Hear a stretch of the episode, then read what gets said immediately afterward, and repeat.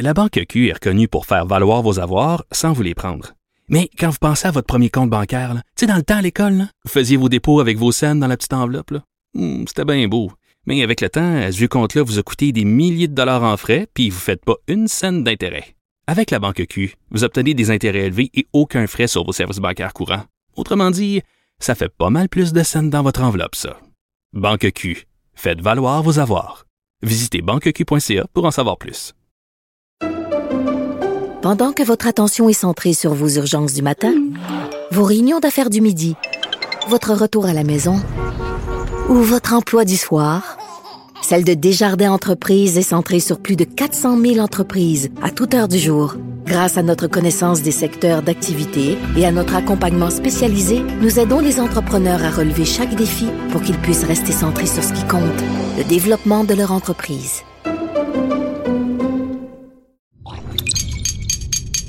Cube Radio.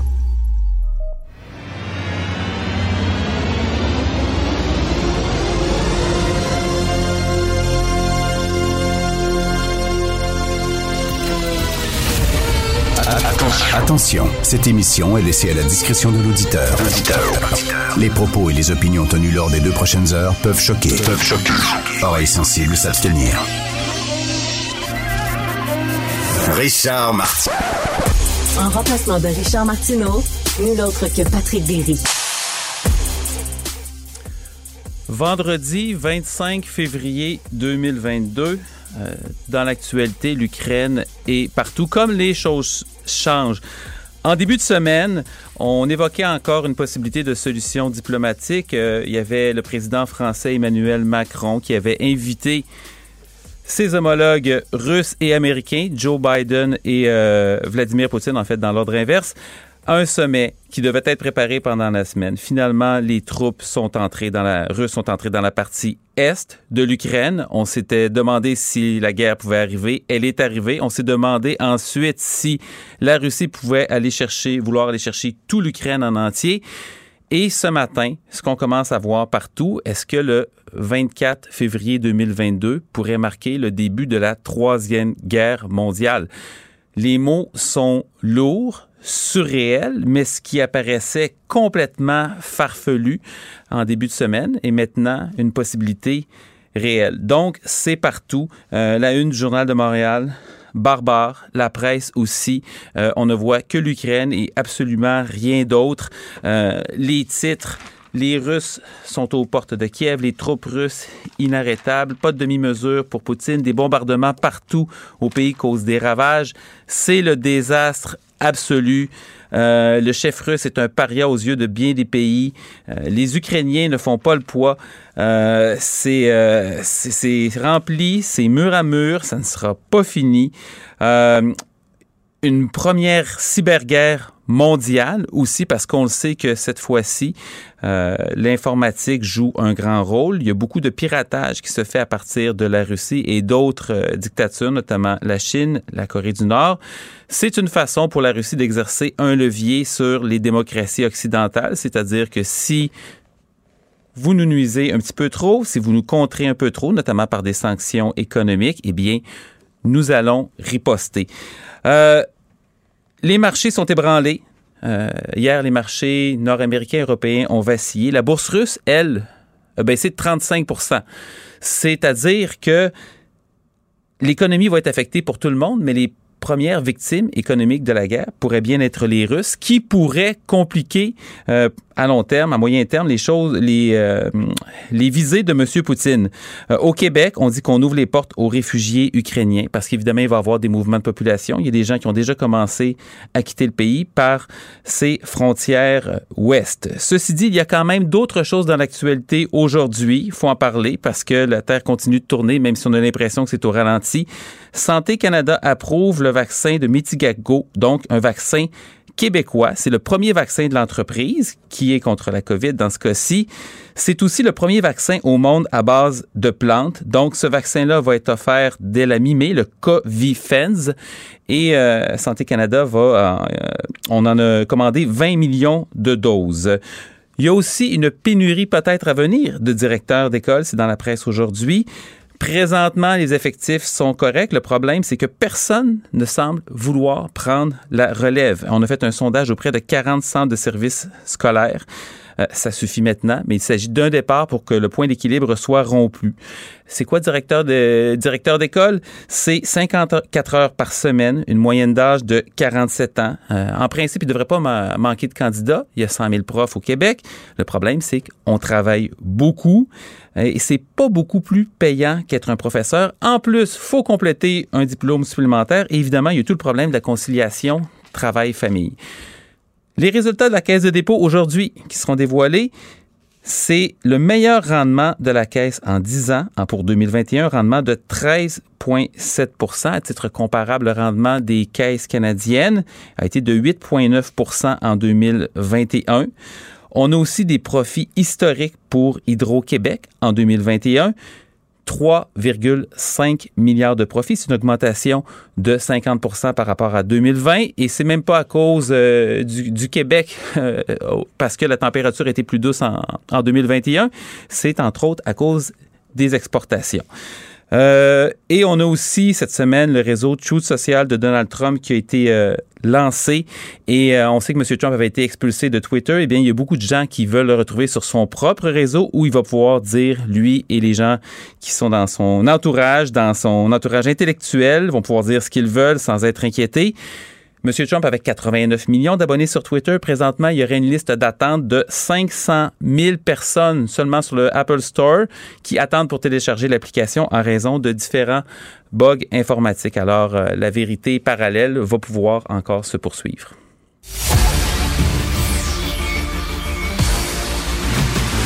Jean-François Lisée. On va juste dire qu'on est d'accord. Thomas Mulcair. Je te donne 100 raison. La rencontre. C'est vraiment une gaffe majeure. Tu viens de changer de position. Ce qui est bon pour Pitou est bon pour Minou. La rencontre. Lisée. Mulcair. Jean-François, Thomas, bon matin. Bonjour. Patrick. Je vais le dire pour faire encore scier les, les, oreilles de Thomas. On, on, se parle depuis quelques jours. J'ai l'impression que ça fait six mois qu'on se parle parce que lundi, la guerre en Ukraine, c'était une hypothèse.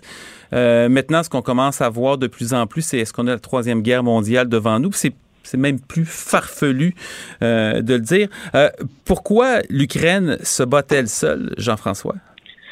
Ah, alors d'abord, il n'y a pas un soldat allemand, français, britannique, américain, canadien qui sont aux côtés des Ukrainiens. Il n'y a pas d'aviation occidentale qui aide les Ukrainiens à empêcher l'avancée des Russes depuis le début, euh, la, position de, de l'Occident, c'est de dire les Russes vont gagner. Les Russes ont cinq soldats euh, pour chaque soldat ukrainien. Euh, il est impossible d'empêcher, ben, il serait possible, évidemment, si on envoyait toutes nos armées, d'empêcher les Russes de, de, de, prendre l'Ukraine. Mais la stratégie, c'est de dire, écoutez, vous allez gagner. On va essayer d'aider les Ukrainiens en envoyant un certain nombre d'armes, euh, des armes anti-tank, des armes euh, anti, euh, anti-aériens, de rendre ça plus coûteux pour vous de faire l'invasion, mais on sait que vous allez gagner. Alors, vous allez occuper l'Ukraine, et d'où on va faire en sorte que sur le moyen et sur le long terme, le prix économique soit très, très élevé pour la Russie en espérant qu'un jour, euh, vous allez dire, bon, ben, on aimerait ça revenir dans le commerce international, donc on va se retirer. C'est extrêmement risqué comme euh, il n'y a pas de bonne solution, évidemment. Euh, c'est pas sûr que ça marche, mais je trouvais intéressant, euh, hier, au Kremlin, il y avait le président de l'association industrielle russe avec Poutine qui dit ben ce serait quand même important, M. Poutine, que la Russie reste dans le commerce international. Ouais. Et le gars n'a pas, l'air d'avoir compris que le prix économique euh, russe serait très, très, très important et qu'il va faire moins de profit, ce gars-là, là, pendant une couple d'années à cause de la décision de Poutine. Mais, euh, on ça, est ça, semble pas être euh, très important aux yeux de, de Vladimir Poutine parce qu'on sait lui, euh, de façon, il sera pas affecté économiquement.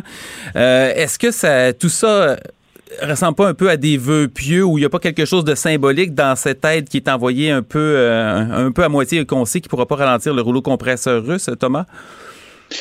Ben, il y a différentes choses qui auraient pu être faites et qui ne l'ont pas été. Alors, hier, on a appris de la bouche de Boris Johnson, le premier ministre britannique, lors de son discours à la Chambre des communes à Londres, qu'ils avaient essayé, avec le G7, d'imposer le retrait des Russes du système dit SWIFT. Ça, c'est un système de compensation bancaire. Il y a plus de 10 000 banques, pas de sucre social, 10 000 banques au monde. Donc, entre eux, ils doivent se reconnaître. Ce système a été créé. C'est une société belge qui gère ça. Ils prennent une petite cote euh, à chaque... Si le montant est petit, c'est une grosse cote, mais, mais ils prennent un petit peu d'argent sur chaque transfert bancaire dans le monde. Ils font un travail absolument essentiel. Exclure les Russes de ça, ça, aurait fait mal. Et pourquoi on ne le fait pas? Ah, parce que les hommes d'affaires allemands ont dit qu'ils faisaient trop affaire encore avec la Russie. Les Allemands aussi ont expliqué hier, parce que moi, comme tout le monde, j'étais impressionné. Dès que la première botte russe a frôlé le, la terre ukrainienne, les Allemands ont annoncé Nord Stream 2, cet énorme gazoduc sur le, dans la, la mer Baltique, on, on finit, on, on arrête euh, il n'y en aura pas. Mais ils ont juste arrêté le processus d'approbation qu'ils ont expliqué hier. Mm. Et ça se peut fort bien que ça soit mis en marche dès que possible. Oui, parce que donc le gaz naturel coule en attendant et euh, c'est un symbole, ça aussi. Pas dans Nord Stream. Nord Stream n'a jamais été mis en marche. Par contre, tu as raison que le gaz naturel, en fait, toute presque toute l'importation d'énergie en Allemagne vient de, gaz vient de la Russie encore aujourd'hui. Donc, il y a un peu de bullshit dans tout ça. On dit, oh oui, on est tough avec les Russes, mais on continue d'essayer de ménager le chèvre et le chou. Biden n'était pas content, bien qu'il a pu se vanter d'avoir arrêter les avoirs et, de les avoir bloqués, les avoirs des, des banques russes à hauteur de plusieurs centaines de milliards de dollars. Il dit que ça, ça va faire au moins aussi mal que de les exclure de SWIFT. Mais on voit déjà que non seulement, pour donner raison à Jean-François, il n'y a pas une arme qui va se lever, mais en plus, même les choses qui peuvent faire mal aux Russes, si ça risque de faire mal aux gens d'affaires en, en Allemagne, on le fera même pas. C'est fou, hein, parce que même, même, même les sanctions à court terme ne feront pas si mal que ça, parce que la, Russie, des, la Russie pardon, a des réserves, je crois, c'est quelque chose comme 600 milliards euh, de dollars. Ceci dit, euh, Jean-François, pourquoi la, un autre angle, la guerre, pourquoi la guerre aide l'Ouest canadien? Ah, ben c'est ça. Alors, c'est très, euh, très paradoxal parce que euh, avec euh, les restrictions euh, d'exportation de, de, de, gaz et avec l'incertitude sur sur les marchés pétroliers, ben le, le baril de pétrole est au-delà de 100 dollars. pour l'Alberta, c'est comme s'ils avaient trouvé un nouveau gisement de dollars parce que eux, ils, ils vendent leur, leur, leur, leur pétrole au prix international. Déjà, ces derniers mois, le prix avait augmenté qui fait que là, euh, M. Kenny va déposer un budget, puis le problème, c'est qu'est-ce qu'on fait avec euh, notre nouvel argent? Et donc, ça veut dire qu'il y a un certain nombre de, de projets d'investissement qui avaient été euh, mis sur le côté ces dernières années qui reviennent en force parce que ça devient rentable. Dans les centres bitumineux, c'est seulement rentable si le prix du baril de pétrole est élevé. Et à côté, en Saskatchewan, puis au Manitoba, ben, les producteurs de blé eux viennent de voir le, le, prix du blé augmenter parce que l'Ukraine est un énorme producteur de blé. Et donc, la Russie aussi. Et la Russie aussi. Donc, cet approvisionnement devient, euh, devient précaire. Donc, c'est un, euh, c'est un, c'est un, on appelle ça un effet d'aubaine pour euh, l'Ouest canadien qui va s'enrichir grâce à la guerre en, en, en Israël. Hmm. Et en attendant, on a l'impression que le reste de l'Occident est un peu paralysé, un peu tétanisé. Du côté, euh, du côté canadien, on parle aussi, mais il n'y a pas de grand moyen de pression qu'on peut exercer sur euh, la Russie. Il n'y a, rien du, y a rien du tout. OK. Le Canada, c'est 19,5 millions de kilomètres carrés. Après 30 ans de tergiversation, commande par Mulroney, annulation par Chrétien, on a fini par avoir des tacos. On a acheté 24, donc environ un hélico par millions de kilomètres carrés. C'est très, très, très bien euh, pour nos forces armées. Mais malheureusement, les Sikorsky qu'on a achetés, il y en a 23 des 24 qui ont des cracks dans le fuselage. Oh, tiens, tiens, dans le carlingue. Alors, on a promis depuis 30 ans de commencer à remplacer les CF-18 qui sont justement désuet. D'ailleurs, juste en rentrant à TVA hier, il y en a deux qui ont survolé la rue Sainte-Catherine et le pont hmm. Jacques-Cartier, histoire de montrer qu'ils sont encore là. Oui, ça existe. On a été incapable d'acheter des nouveaux tergiversations de Harper et de Trudeau, fils, Résultat, quand les tacos, encore une fois, de l'Australie sont venus sur le marché, on se les a achetés. Alors, on est, on est tellement mal équipés, et j'enlève rien aux extraordinaires femmes et hommes, parce que nos forces armées sont très professionnelles, des gens vraiment très bien. Malheureusement, il y a d'autres histoires qui feraient la manchette, défraient la manchette, mais ils sont vraiment très bien. Hmm. Mais c'est un joke de penser que le Canada peut faire quoi que ce soit. On n'est même pas capable de défendre nos propres affaires. C'est d'un ridicule consommé. Peut-être ça va avoir pour effet que les gens réalisent qu'avec toutes les choses sur lesquelles le gouvernement pisse de l'argent par la fenêtre, ce serait grandement temps qu'on commence à équiper correctement notre militaire. Parce qu'en plus, il faut, faut pas l'oublier, c'est-à-dire le Canada est en quelque sorte par l'Arctique aussi un, voisin de la Russie. on ne s'attend pas à ce qu'il y ait des troupes russes qui débarquent qui, euh, qui, qui, nous envahissent par le nord, mais il y a quand même eu des ah, revendications ah, non, russes. Non, non, non, non, non, non. Depuis qu'il est là, Poutine est allé planter le drapeau russe au fond de l'Arctique. Dans le fond de l'Arctique, par sous-marin, disant c'est à moi ça. Alors, mhm. et le Canada pouvait absolument rien dire sauf que euh, faire semblant d'être bien insulté et dire ah ça se peut pas. Mais c'est ridicule. On ne peut rien faire. Moi, je, me pose des questions sur les. En fait, je suis pas le seul, j'imagine, sur les, chances qu'il arrête en Ukraine parce que. Et là, on va sortir un peu de la, politique puis rentrer en histoire, mais les, les, parallèles avec 1939 sont absolument fascinants. C'est-à-dire qu'on a quelqu'un qui a décrit son, son plan de match, qui l'a mis en exécution, qui est allé morceau par morceau. Il y a des tentatives d'apaisement qui n'ont pas fonctionné. Là, on est rentré en Ukraine, euh, évidemment, il y a la question des pays qui sont membres euh, de, l'OTAN, mais il y a encore un paquet, il, y a, plusieurs pays limitrophes à l'URSS qui sont pas membres de l'OTAN et donc qui pourraient, comme l'Ukraine, euh, avoir une invasion sans engagement. Mais même pour les pays, les États baltes, par exemple, et d'autres, devant l'impuissance euh, de l'Occident, devant le fait qu'on est si hésitant, avec raison, à entrer en guerre, est-ce qu'il n'y aurait pas une, y aura pas une tentation pour Vladimir Poutine de dire, hey, ça va bien, je vais continuer, je vais avancer, Jean-François? Ben, lui, s'il veut euh, rétablir la Grande Russie, euh, effectivement, les États baltes seraient normalement les prochaines, les prochaines cibles. Et le prétexte qu'il a utilisé pour l'Ukraine, ben, il y a deux prétextes, c'est que donc il y avait des provinces qui étaient extrêmement euh, la proportion de Russes était extrêmement élevée. Et de toute façon, l'Ukraine, c'est nous qui l'avons inventé, ça fait qu'on reprend.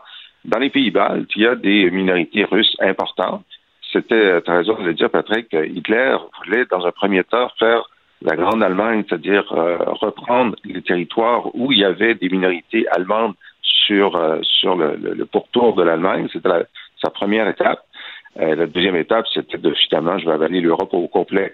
Mais euh, pour euh, pour euh, Poutine, effectivement, ce serait si, si bon, il va réussir à envahir l'Ukraine, s'il pense que grâce à son alliance avec la Chine, par exemple, il a réussi à mitiguer l'impact des, des, sanctions, que son économie continue à fonctionner, qu'il qui vend son pétrole, euh, il va se poser la question des pays baltes. Et là, Biden a dit, c'est sûr que ces pays-là sont membres de l'OTAN. L'article 5 dit que l'attaque contre un des pays, c'est une attaque contre tous, donc nous allons riposter. Mais ça, est-ce que ce ne sont que des paroles verbales? Est-ce que euh, l'Occident est prêt à mourir? mais c'est ça, c'est un, c'est un traité, mais sauf que c'est appliqué par des gouvernements, puis les gouvernements, ultimement, peuvent décider d'y aller ou non. Il n'y a pas de contrainte en droit international. Ben, en fait, en fait si, si on va prendre le cas, la Lituanie euh, est, est attaquée par les Russes, et que l'OTAN n'y va pas, c'est la fin des haricots. Hum. Parce que même si Biden avait raison de dire que le jour où les Américains et puis les Russes se tirent dessus mutuellement, c'est la Troisième Guerre mondiale, il avait raison. Mais si on laisse les Russes rentrer, c'est le rétablissement de l'Union soviétique. Tous les pays, les grands pays comme la Pologne, euh, Hongrie, euh, Bulgarie, Roumanie, Moldavie, et ainsi de suite, vont tous tomber dans l'ordre. Et ça va être le rétablissement. Ça a toujours été vu par les Russes, parce que ça aide dans ces trucs-là de quand même voir l'autre côté. C'était prévisible. Après que les pantins qui avaient été installés par Moscou à Kiev ont été évincés il y a une quinzaine d'années, c'était évident qu'il allait avoir une chicane autour de la Crimée. Pourquoi? Parce qu'il y avait les deux bases navales les plus importantes de la Russie là-bas. Donc, on n'est pas prévoyant dans l'Ouest. On ne sait pas parler de ces choses-là. C'était ce qu'on appelle en anglais du wishful thinking, tu sais, de la pensée magique. On me dit, ah, ben, peut-être que ça serait pas si pire. Là, tout d'un coup, les Russes disent, bon, on va arrêter de niaiser. À la fin des Olympiques de Sochi, boum, ils rentrent en Crimée. Cette fois-ci, idem. Ah, les Russes disent, regarde, il y, a deux sections dans l'Est. Ça, c'est des Russes. Ça, c'est chez nous. Tu penses que tu vas gérer eux autres aussi? J'ai des nouvelles pour vous autres. Ça se chicane. Ils inventent un mouvement, entre guillemets, séparatiste. Il y a des gens qui sont armés. C'est le bordel pendant presque une dizaine d'années. Et les Russes disent, bon, on va régler le problème une fois pour toutes. Bang. Moi, je garde quand même une pensée, j'allais dire un espoir, mais j'espère qu'ils touchent à rien, mais ils sont en pleine guerre. Est-ce que leur but de la guerre, c'est de, entre guillemets, c'est leur terme, désarmer l'Ukraine, de, d'occuper Kiev, d'installer encore des pantins au gouvernement, ou est-ce que leur vrai but, c'est foutez-nous la paix pour ces deux parties-là, dans l'Est, le Donbass, et ça va être à nous autres, puis on s'en parlera du reste une autre fois. Jean-François, est-ce qu'on euh, peut voir de l'optimisme en quelque part? Est-ce qu'il y, a une porte de sortie, euh, quelque chose qu'on ne voit pas? Aucun optimisme. Euh, non, moi, je pense qu'il a décidé de, prendre l'Ukraine. Il va prendre l'Ukraine au complet. Il va y avoir un pantin à Kiev. Et là, la question, c'est combien d'années vont se passer avant qu'il fasse un, autre tour? Parce que lui, il peut être là jusqu'en 2036. Puis, je le regardais hier, puis il a l'air en pleine forme. Hein? Il a l'air en pleine forme. Alors, lui, il est sur le long game. Euh, donc, il, il, pense à long terme. Il pense à sa place dans l'histoire de, de, la Russie. Ce sera celui qui aura réparé les erreurs euh, de Gorbatchev, puis d'Eltsine, puis même, a-t-il dit, certaines erreurs de Lénine et de Staline. Je veux dire, c'est énorme la place dans l'histoire qu'il veut se donner. Et euh, donc, c'est ça. On est, on est pris avec ça pour un grand bout de temps. Je suis euh, désolé de ne pas partager d'optimisme de, personnes ce matin. J'aurais essayé, mais c'est sûr qu'en plus que quand on parle de Staline et Lénine, on n'est pas exactement dans des modèles qu'on voudrait voir euh, répétés. Euh, Thomas Mulcair, Jean-François Lisée, ça a été un plaisir d'être avec vous cette ben semaine. ben oui, c'était une bonne semaine. Malgré tout, dans les circonstances. Alors, on se dit à une prochaine. Au revoir. On avait du sujet. Oui, oui, il manquait pas, il manquait pas de matière. On aurait pu faire l'émission en entier. Bonne journée si on veut qu'il reste toujours bon, il faut qu'il se repose. En remplacement de Richard Martineau, vous écoutez Patrick Berry. Je veux revenir encore euh, sur l'Ukraine. En fait, je veux revenir. J'aimerais mieux pas revenir, mais c'est euh, tout ce qui se passe qui nous oblige à y revenir. Euh, comment ça a changé justement depuis lundi, alors que la guerre était une hypothèse et que maintenant c'est un fait accompli et on ne sait pas jusqu'où ça peut aller? Il y, a présent, il y a 150 morts aux dernières nouvelles en Ukraine. C'est des gens qui vivaient un peu comme vous et moi. Hein, L'Ukraine, c'est en Europe. Euh, c'est un producteur de blé, entre autres, comme le Canada. Il y a beaucoup de similitudes. Il y a beaucoup de Canadiens d'origine ukrainienne, notamment dans l'ouest de la province, mais aussi euh, ailleurs au pays. Et euh, il y a un sentiment d'impuissance, mais aussi un sentiment de grande tristesse quand on, euh, on regarde les images, parce que c'est des gens comme vous et moi qui vivaient normalement avec leurs enfants, qui voulaient pas être dérangés.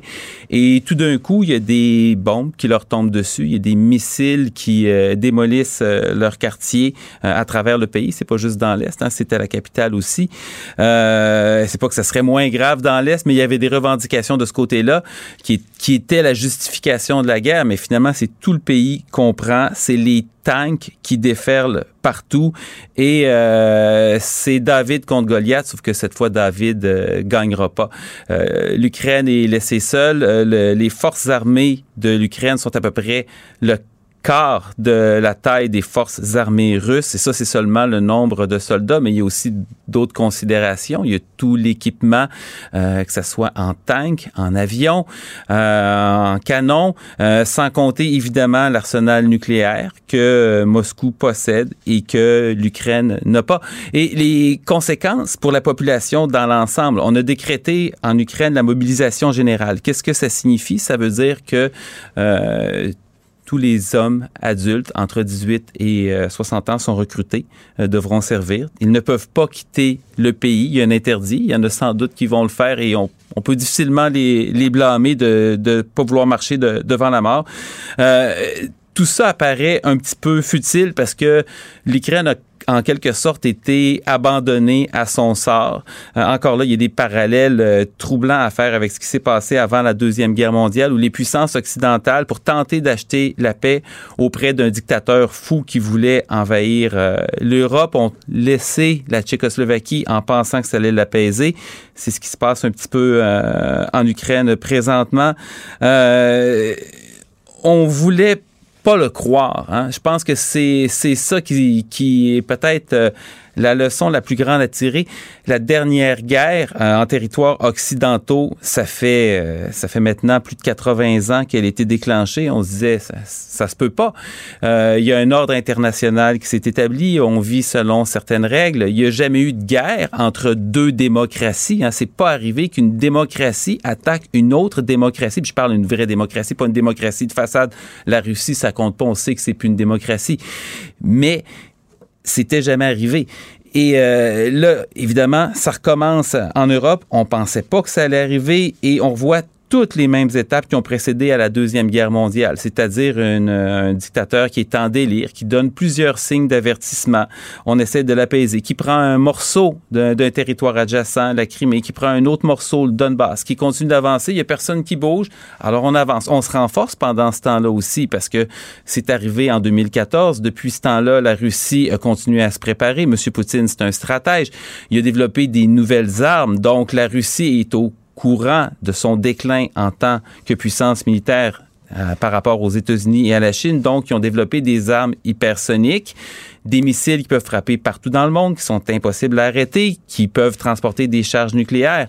Ils ont développé aussi leurs moyens technologiques patiemment, donc ce qui fait qu'il peut avoir des attaques informatiques contre tous nos systèmes qui nous permettent de vivre normalement en société, que ce soit euh, évidemment l'électricité, les systèmes bancaires, les systèmes euh, gouvernementaux.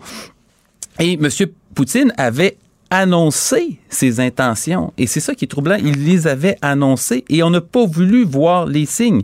Hein, il l'avait dit, la disparition de l'URSS est la plus grande catastrophe géopolitique du 20e siècle. C'est un nostalgique de l'URSS. L'URSS, c'est un pays de tyrans.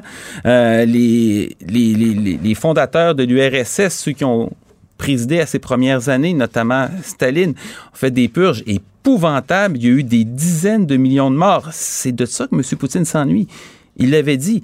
L'été dernier, il a publié un essai euh, de 7000 mots dans lequel il a expliqué l'union historique entre l'Ukraine et la Russie. C'est un peu l'équivalent du Mein Kampf d'Adolf Hitler, mais en version russe, en disant il y a une Russie à reconstruire. Donc, c'est toujours la même chose. La, question qui était saugrenue il y a quelques jours, qui est maintenant une possibilité réelle, c'est est-ce que le 24 février 2022 va avoir été le début de la Troisième Guerre mondiale? C'est même plus de la dramatisation, c'est définitivement une possibilité présentement. Le président américain Joe Biden a dit qu'il allait défendre chaque pouce des pays qui sont membres de l'OTAN, donc des pays limitrophes à l'URSS, qui ici, à la Russie, pardon, le lapsus est révélateur. Si un pays de l'OTAN est attaqué, on rentre en guerre. En remplacement de Richard Martineau, nul autre que Patrick Derry.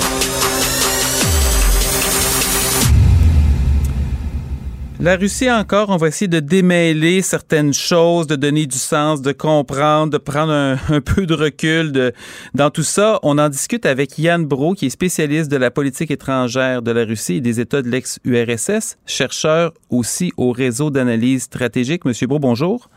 Bonjour, Monsieur Derry. J'ai une question à vous poser d'emblée. Est-ce est qu'on aurait dû le voir venir? Ben, Euh, ça dépend de quoi on parle. Si on parle de l'attaque massive à laquelle on assiste depuis deux jours, euh, je l'ai pas vu venir. J'ai pas beaucoup de collègues qui l'ont vu venir non plus. Euh, Poutine a cette, euh, cette, cette capacité-là de nous surprendre avec des, des, des décisions qu'on voit pas venir. C'était le cas avec l'annexion de la Crimée en 2014. C'était le cas avec l'intervention militaire en Syrie en 2015. C'était comme ça aussi en Géorgie en 2008, quand les tanks russes s'étaient approchés de Tbilissi pour finalement occuper les deux républiques sécessionnistes euh, de cette Sud et d'Aprasie. Donc non, ça, on l'a pas vu venir. Ce qu'on voyait venir, par contre, Patrick, c'était euh, cette rancœur-là qui s'est accumulée euh, dans les 20 dernières années et même avant. Mais 1999, et, on me dit que ça fait 20 ans, mais c'est l'expérience vécue par, par, Vladimir Poutine. C'est le moment où il arrive au pouvoir. L'OTAN vient de s'élargir en incluant la Pologne, euh, la République tchèque, la Hongrie. Et la semaine suivante, cet élargissement-là de l'OTAN, l'OTAN décide ou pas de repasser son mandat et d'attaquer un pays qu'on appelait à l'époque la Yougoslavie, euh, en violation du droit international, sans l'aval du Conseil de sécurité. Donc un pays slave un pays slave qui est un pays ami de la Russie. Et la Russie, Bieltsin, vieillissant à l'époque, brandit vaguement la menace nucléaire et personne ne prenait les Russes au sérieux. Les Russes venaient de connaître une dégelée. 50% de leur PIB s'était effondré dans les années 90. Ils n'étaient absolument pas dans une posture de pouvoir résister à l'unilatéralisme américain. Mais la rancœur était, était là, elle était, elle était présente. Et il, il fallut attendre 20 ans avant que les Russes tentent de renégocier un rapport de force qui leur soit moins défavorable.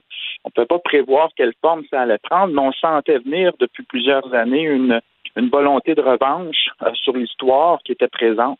Et là, toutes sortes de scénarios. Poutine rêve de reconstruire l'URSS, c'est le, le, nouvel empire.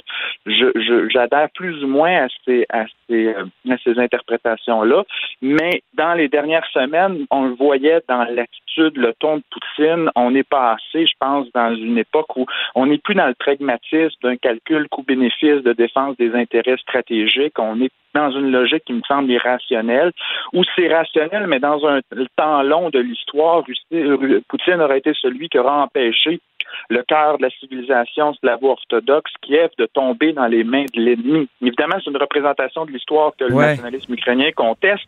Euh, ça ne tient pas nécessairement la route d'un point de vue historique, mais il faut comprendre que c'est comme ça que les Russes voient les choses, c'est comme ça qu'on leur a enseigné l'histoire à l'époque soviétique et que c'est comme ça qu'on l'écrit actuellement dans les manuels d'histoire. Donc, cette idée-là que Kiev puisse être occupé par les États-Unis, euh, c'est une idée qui était qui, qui, est inacceptable. Quand Poutine parlait de la ligne rouge, hmm. j'étais de ceux qui disaient faut l'écouter. On l'a pas écouté. On a reçu une fin de, non-recevoir. Mais, mais, les États-Unis veulent pas occuper euh, l'Ukraine. Ben, les États-Unis veulent, disent qu'ils veulent pas occuper l'Ukraine, Patrick, mais en 2008, au sommet de Bucarest, on a voté une résolution dans laquelle on a promis qu'un jour, et la Russie et la Géorgie feraient partie de l'OTAN. Mais ça, c'est le choix de chacun. L'OTAN n'a renoncé à ça. Et l'OTAN a continué à fournir des armes c'est pas, c'est pas, c'est, pas le choix de ces pays? C'est-à-dire, c'est, c'est, euh, ultimement, c'est euh, l'Ukraine qui peut décider d'y aller ou non? Bien sûr que oui, dans le meilleur des mondes, c'est ce qu'on souhaiterait voir les pays pouvoir librement joindre l'alliance de leur choix. Et, les Ukrainiens là-dessus, il faut le rappeler, ils ont toujours été divisés. À l'époque, je parlais de, l'invasion de la Yougoslavie en 99. La vaste majorité des Ukrainiens étaient outrés de cela et même la Rada avait à l'époque voté une, une, résolution pour condamner cette attaque-là. Là, depuis 2014, avec l'annexion de la Crimée, avec la Crimée, le soutien aux, aux, aux, séparatistes dans, dans, dans, le Donbass, euh, l'opinion publique ukrainienne s'est transformée. Le nationalisme ukrainien est plus fort que jamais. Et là, la volonté, effectivement, de rejoindre de l'OTAN rejoint une majorité majorité faible, mais une majorité de la population. Et on peut, on peut s'indigner euh, de, de, de, déposséder un pays souverain de la liberté de choisir son alliance, mais c'est la conception que les Russes ont d'un système international où il doit y avoir plusieurs pôles d'influence réellement souverains avec des sphères d'influence respectives. On est en train de revenir à une espèce de partage du monde à la Yalta. C'est dégueulasse ça nous fait chier. il faut, le rappeler, c'était c'est un traité qui avait conclu entre l'Occident et euh, l'Union soviétique à la fin de la Deuxième Guerre mondiale. On s'était partagé les sphères d'influence. Vous restez de votre côté, puis on va rester du nôtre. Exactement. Et c'est comme ça qu'on a survécu à une, période de course aux armements où les partis avaient à l'époque plus de 35 000 ogives nucléaires sans jamais en faire l'utilisation parce qu'on avait, on respectait quand les, quand les Soviétiques sont débarqués en Hongrie en 56 ou à Prague en 68, on s'indignait en Occident, mais il n'était pas question de se porter à la défense des États qui étaient dans la sphère d'influence soviétique. Là, la sphère d'influence s'est considérablement rétrécie avec cinq vagues d'élargissement de, de, l'OTAN. Et là, Poutine vient de mettre sa botte dans le cadre de porte en disant, ben là, le prochain morceau, vous pas.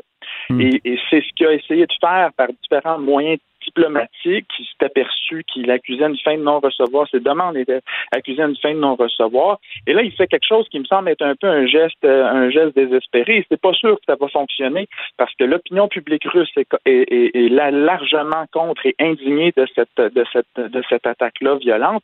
Et il n'est pas question non plus, il n'est pas, pas facile non plus d'imaginer de C'est important ce que vous venez de dire, c'est qu'il y aurait une majorité de Russes présentement qui seraient contre l'attaque qui a été déployée en Ukraine dans sa forme actuelle.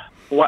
Et, euh, pour, des moyens de pression, les, les, Russes sont indignés par ce que les Américains ont tenté de faire, de, d'étendre leur, leur puissance militaire jusqu'aux portes de l'Ukraine. Mais les Ukrainiens, pour les Russes, c'est pas des voisins, c'est des frères. L'idée qu'on puisse bombarder cette population-là, quand on va voir les images des civils, euh, euh, et on a ça a déjà commencé d'ailleurs, il y a une indignation qui est palpable. Bon, vous allez me dire, Poutine exerce un bon contrôle sur les mmh. médias, il va être capable d'arrêter les opposants politiques?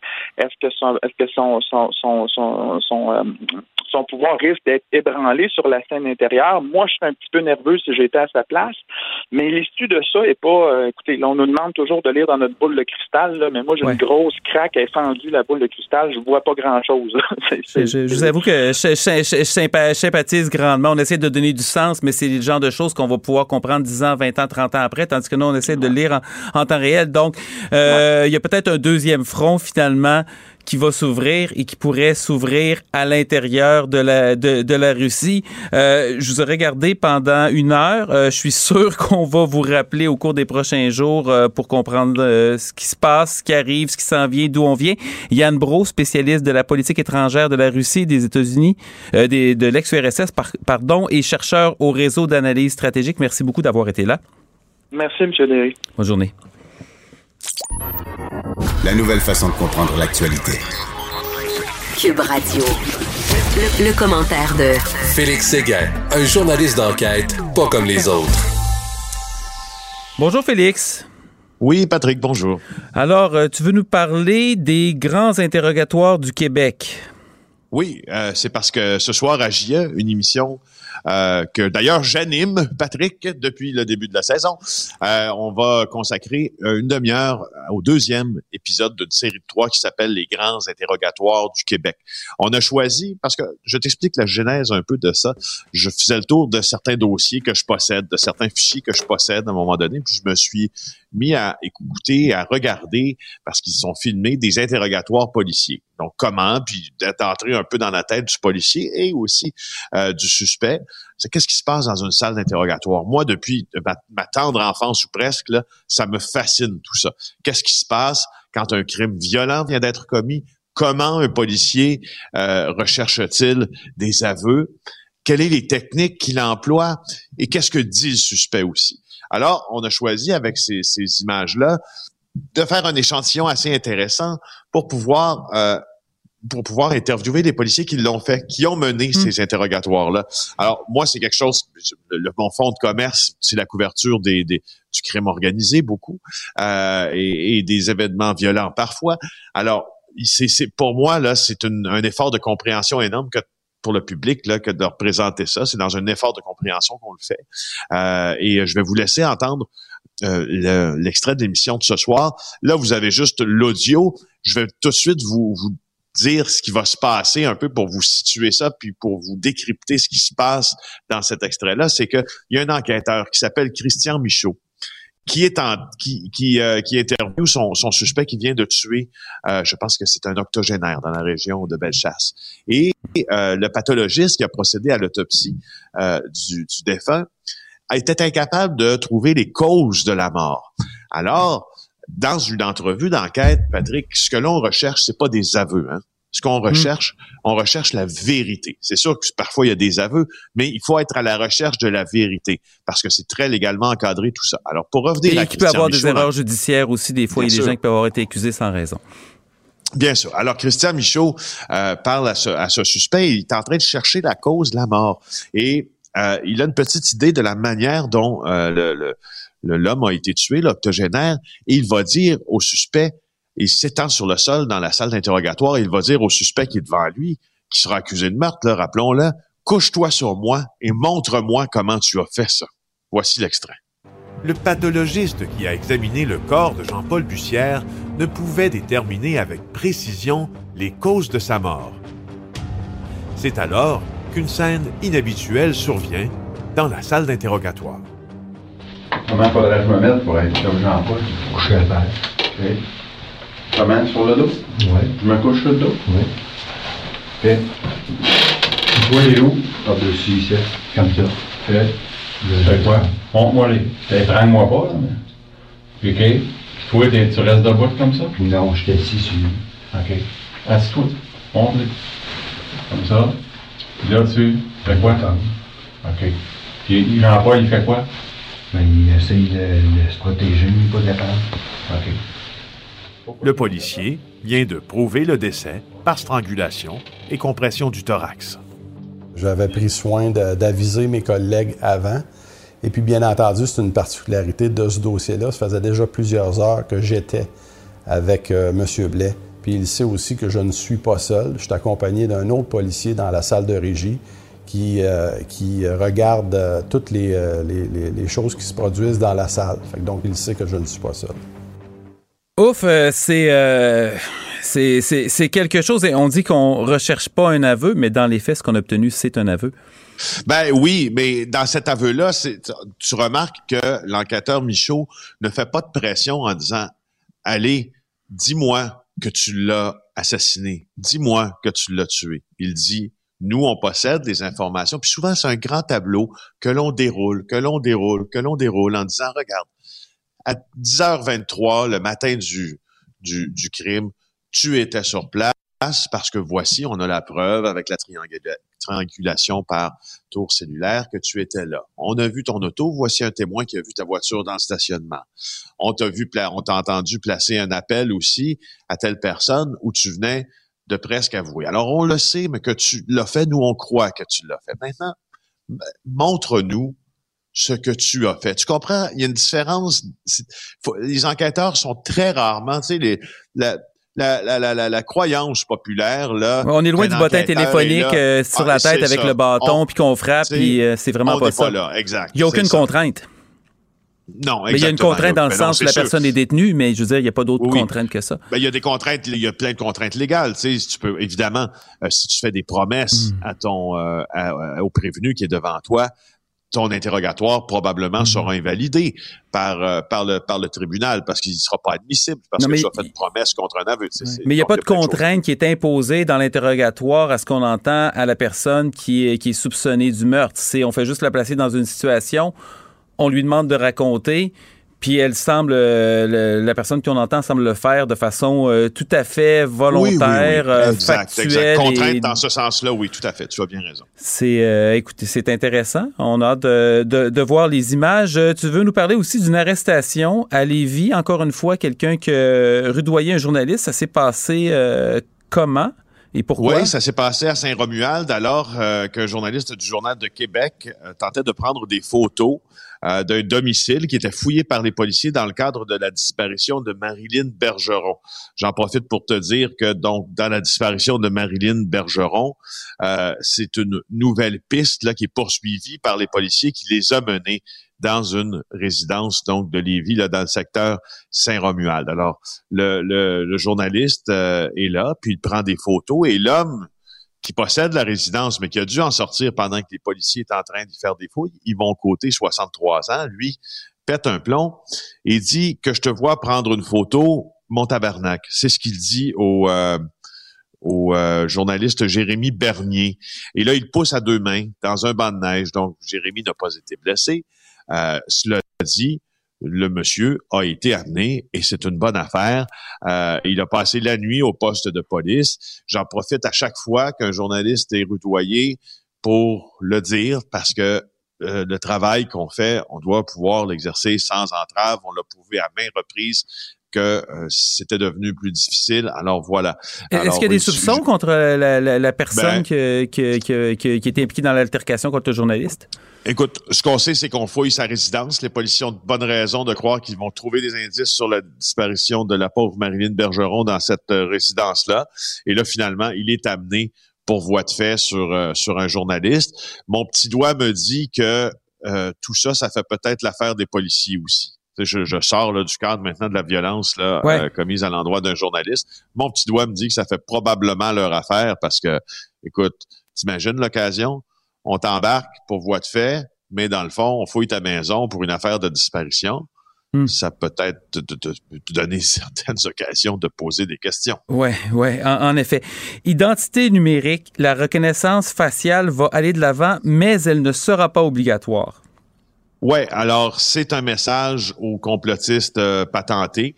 Euh, je comprends, moi, les craintes, je comprends en fait beaucoup des craintes des Québécois euh, quant à la nouvelle identité numérique parce que le gouvernement ne nous a pas prouvé, hors de tout doute raisonnable, qu'il est capable de gérer nos informations confidentielles et avec le fameux bordel. C'est une façon assez diplomate de le dire, de, de, hors de tout doute raisonnable. moi, je baisserais la, preuve, je sortirais du droit criminel, je mettrais une preuve en, droit civil. Juste la prépondérance de preuve est même pas là. La prépondérance, de preuve, oui, effectivement, on pourrait même pas l'affirmer. Alors, toi qui es expert en, et analyse les, politiques publiques, tu, euh, tu l'auras vu qu'avec ce, bordel informatique, ces, octrois de contrats, euh, cette absence de reddition de compte, je crois qu'on est en mesure de se poser légitimement beaucoup de questions sur cette transformation de notre manière de voir l'État quand on est son client ou quand on y contribue ou quand on, bon alors pour ceux qui ne le savent pas là Éric Kerr le ministre de la cybersécurité du numérique veut créer une identité numérique des Québécois ce qui ma foi tombe sous le sens euh, c'est ah, ça a beaucoup d'avantages ben oui, ben oui, tout à fait, tout à fait. Euh, et on sait que si c'est mal ficelé, ben il y a beaucoup de risques pour la protection de la vie privée. Là, c'est là où on comprend ceux qui ceux qui se posent des questions. Par contre, le camp, si tu veux, des complotistes, et là où ils sont campés justement dans leur position, c'est en disant que tout ça fait partie justement du nouvel ordre mondial. Tout ça fait partie du crédit social ah, à la chinoise, qui est même pas le bon terme d'ailleurs pour décrire ça, euh, où on va posséder beaucoup d'informations qui nous permettront de surveiller les citoyens. Donc, ce sera un outil de surveillance. Alors, tu vois, aujourd'hui, on apprend qu'il n'y aura pas de reconnaissance faciale dans cette patente-là.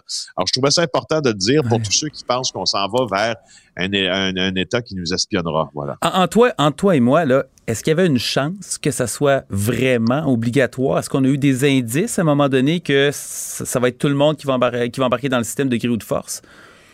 Ben non, c'est ben, ben, non, moi j'ai sais tu quoi? Je pense que je pense que ça sera pas obligatoire. Moi j'ai moi mon Non mais ça, je veux dire dans la tête du ministre, est-ce qu'il y avait une chance que ça le soit? Ah ouais.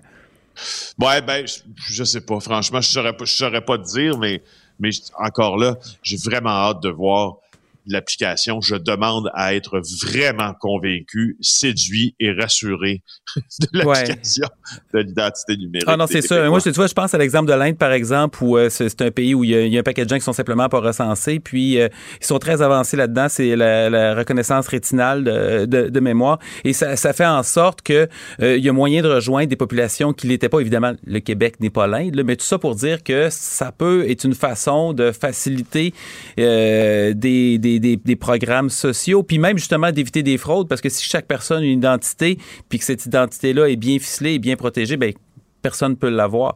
Mais euh, le, diable. Moi, c'est la sous-traitance là-dedans, euh, Patrick, qui me, qui me fait toujours peur. Là. Il y a 36% des ressources euh, du ministère de la cybersécurité et du numérique qui sont sous-traités, qui sont sous-traités, qui sont des sous-traitants. Je veux pas dire que j'ai pas confiance dans les sous-traitants, mm-hmm. mais moi, j'y vais avec par un simple calcul mathématique. Plus tes renseignements sont partagés, à travers différents sous-traitants, plus tu augmentes par définition tu augmentes ton risque. C'est simple, c'est plutôt simple comme raisonnement, tu vas me dire, mais c'est ça pareil. Non, non, mais il y, a une feuille de route qui est là. En tout cas, moi, si j'avais à parier, j'ai comme l'impression que le bureau d'enquête ne manquera pas de matière pour euh, les prochaines années. Euh, merci, C'est pas anodin que je t'en parle, d'ailleurs. Oui, voilà. merci pour la, pour la semaine. Écoute, on aura sans doute l'occasion de poursuivre ça à la prochaine. Au revoir. Pour une écoute en tout temps, ce commentaire de Félix Séguin est maintenant disponible en balado sur l'application Cube ou en ligne au cube.ca. Tout comme sa série balado Narcos PQ, qui dresse un portrait de l'industrie criminelle à travers des entrevues avec de vrais narcotrafiquants. Cube Radio. Journée de congé pour les woke. Richard Martineau est en vacances. Vous écoutez Patrick Derry.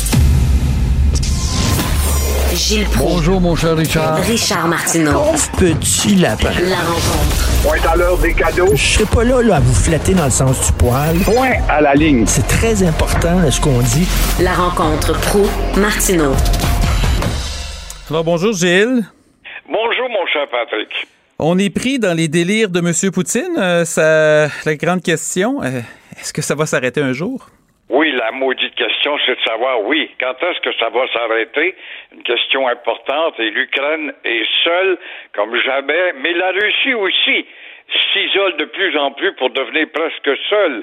On ne compte plus, en tout cas, les annulations de tout événement et d'échanges commerciaux qui devaient avoir lieu chez elle, et tout ça à cause de Poutine, qui est devenu une espèce d'obsédé. Alors, c'est un dictateur, mais, tu sais, on a beau crier, c'est un dictateur, on note quand même, voilà, un espoir intéressant à Moscou, à Saint-Pétersbourg, dans nombre d'autres villes de Russie, des manifestations malgré l'interdiction, donc des manifestations anti-Poutine. C'est un début de démocratie qui rappelle que Poutine, tu nous as fait croire que ton pays est une démocratie. Elle n'en est pas. Elle est très dirigiste, voire dictatoriale. Mais cela ne dérange pas le dictateur qui peut compter sur la Chine pour combler les trous creusés par l'Occident. Mais la Chine, j'ai remarqué qu'elle est prudente, nuancée, elle ne va pas aussi fortement qu'on aurait pu le croire, mais quand même, la Chine sera là pour aider la Russie. En un mot, on s'en va vers deux blocs. Un bloc de l'Est avec l'Asie et un bloc de l'Ouest avec les Américains.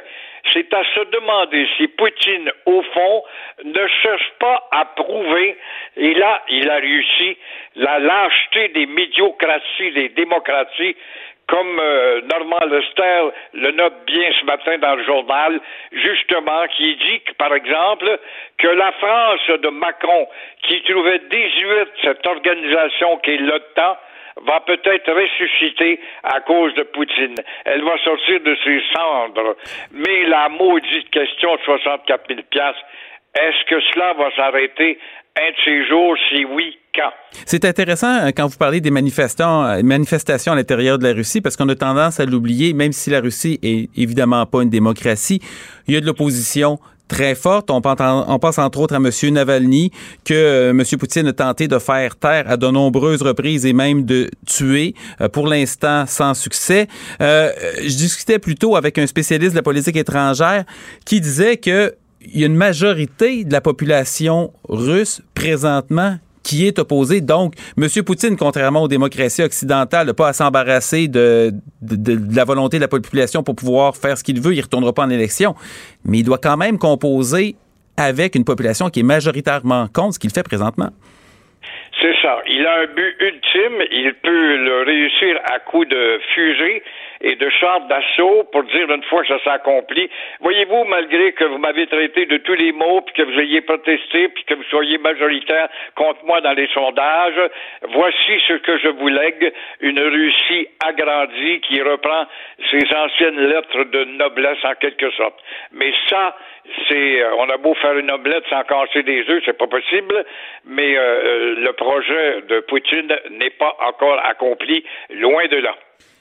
La Caisse de dépôt refuse de donner son accord à la loi 96 qui vise à renforcer certaines applications de la, Charte de la loi française. Qu'est-ce que la Caisse refuse de faire?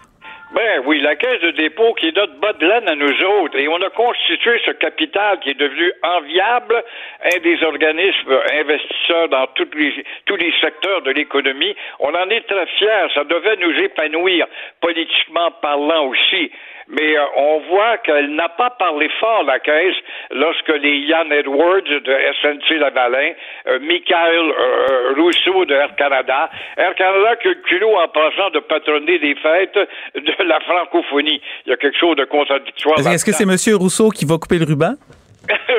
là, là ouais, peut-être quand il aura appris le français, il va arriver avec un drapeau bleu et blanc. Je sais pas. Il va pas dire bonjour, Montréal. Oui, il y a quelque chose de contradictoire là-dedans. Mais toujours deals. Tout ça, c'est parce que la Caisse est, prudente quant à l'instauration du français comme langue d'administration. Mais pourtant, la Caisse est actionnaire dans moult grandes compagnies étrangères et euh, canadiennes au territoire québécois. Et si on a constitué un bas c'était justement pour l'entendre nous défendre. Alors là, quand même, Monsieur le Président, hier, a dit, bon, c'est pas normal euh, de voir qu'il y a des compagnies qui ont un pied à terre au Québec ne puissent pas respecter le français. Mais on refuse hmm. toujours de donner un accord à la loi 96. Ces dirigeants chez nous euh, ont beau dire, ben oui, il y a des actionnaires qui sont installés chez nous, mais on va pas plus loin. Alors que la Caisse devait, quand on l'a créée, c'est sûr, faire une reconquête économique par conséquent, une reconquête économique veut dire aussi une reconquête politique. Fait qu'on on dit oui sur le principe en quelque sorte, mais on n'est pas d'accord pour le, le, si on veut, le, marteau législatif qui, qui viendrait avec. Euh, je me fais l'avocat du diable un instant. Euh, la Caisse peut cependant se vanter d'avoir d'excellents résultats. On a eu les meilleurs rendements en 10 ans. Donc, en quelque part, ce qu'ils peuvent pas dire, ben écoutez, on va chercher de l'expertise externe, peu importe où elle, se situe, peu importe la langue dans laquelle elle part, et on arrive aujourd'hui, on, on a les meilleurs rendements en 10 ans. C'est vrai que la Caisse a performé comme jamais. C'est peut-être pas aussi prévisible pour l'année qui commence maintenant avec cette histoire en Europe, mais euh, il faut dire aussi que la Caisse a mis beaucoup de sous dans des, euh, des paradis euh, douteux. Hein? Faut pas l'oublier aussi. C'est vrai qu'elle a recueilli une expérience en s'immisçant dans des disciplines économiques avec lesquelles on n'était pas familier. Elle devient très universelle.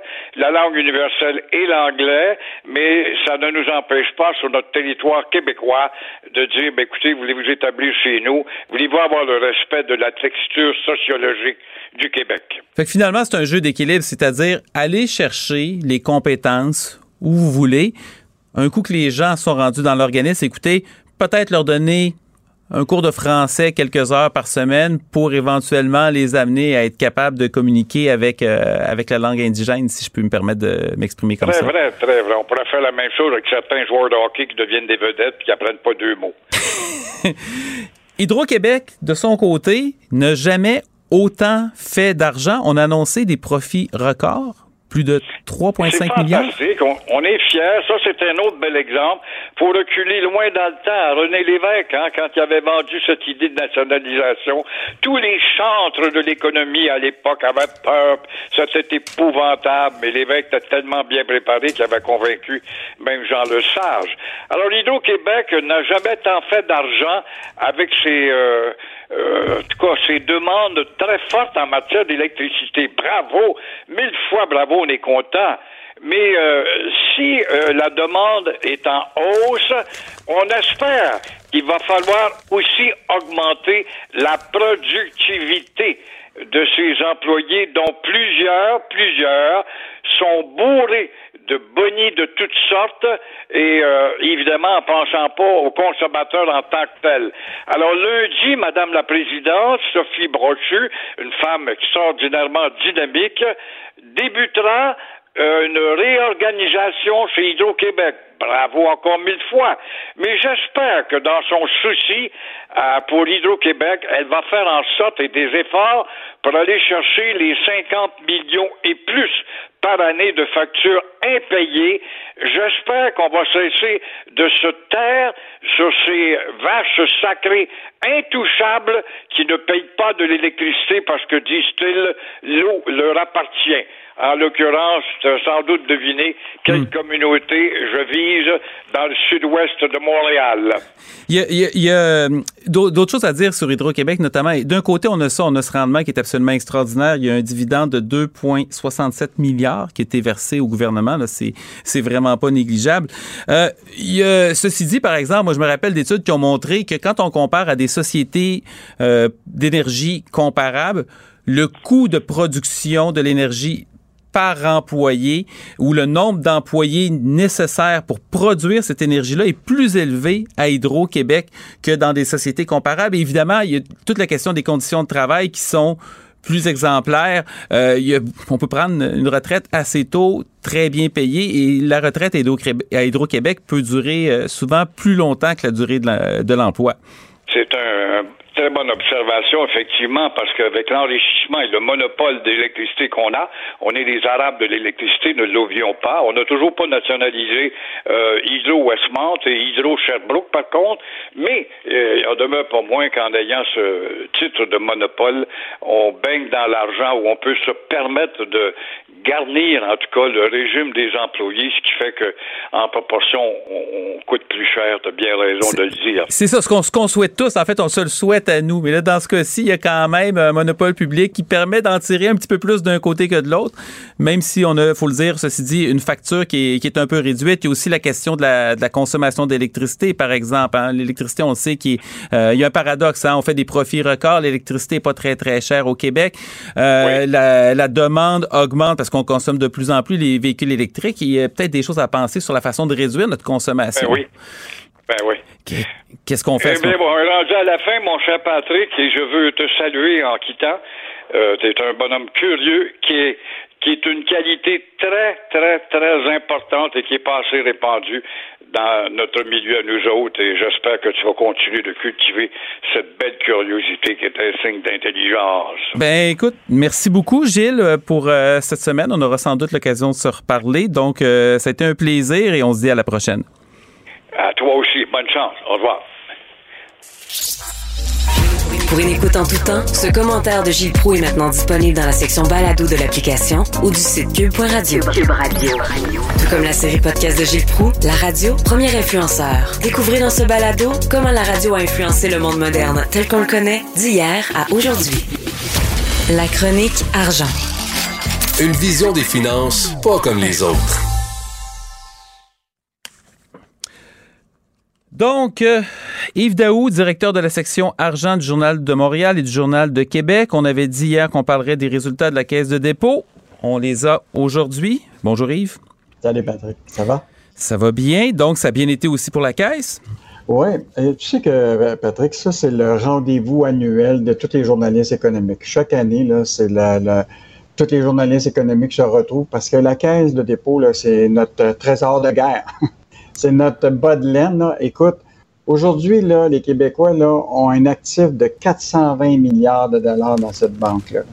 Et donc, ça, c'est c'est un actif extrêmement important. Et évidemment, Ça, ça- ça correspond à peu près à- au produit intérieur brut du Québec, là, qui est autour de 400 milliards. C'est c'est donc la- le rendement, de, le bas de laine de la caisse, c'est la taille de l'économie québécoise, plus ou moins. C'est ça. C'est ça. Puis écoute, un an plus tôt, c'était juste 300, c'était 366 milliards. Donc, euh, une progression extrêmement euh, euh, intéressante. Donc, hier, il annonçait le rendement qui est de 13,5% euh, Donc, c'est son meilleur depuis 2010.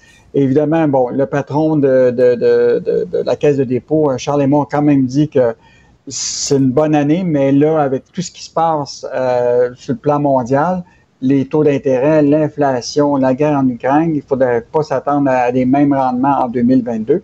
Mais pour euh, 2021, quand même des rendements appréciables de façon globale à 13,5. Mais ce qui est le plus intéressant encore, Patrick, c'est les rendements dans les placements privés. Ça, ces placements-là là, ont pris une proportion tellement importante à la caisse. Aujourd'hui, là, c'est 20% de l'actif de la caisse. Donc, ça, ça veut dire, là, c'est l'argent. On est, actuellement, c'est 83 milliards là, sur l'ensemble de, de, de, de l'actif de la caisse qu'on a mis dans des entreprises privées pour lesquelles, là, évidemment, c'est pas des entreprises en bourse, donc la transparence où on investit dans ces compagnies-là, là, c'est beaucoup plus difficile de savoir euh, ce que notre risque comprend. Tu sais, on, a- on investit dans toutes sortes d'affaires. là. On a investi dans Celsius Network, dans la crypto-monnaie. Hmm. On investit des, des millions et des milliards à- ailleurs dans le monde.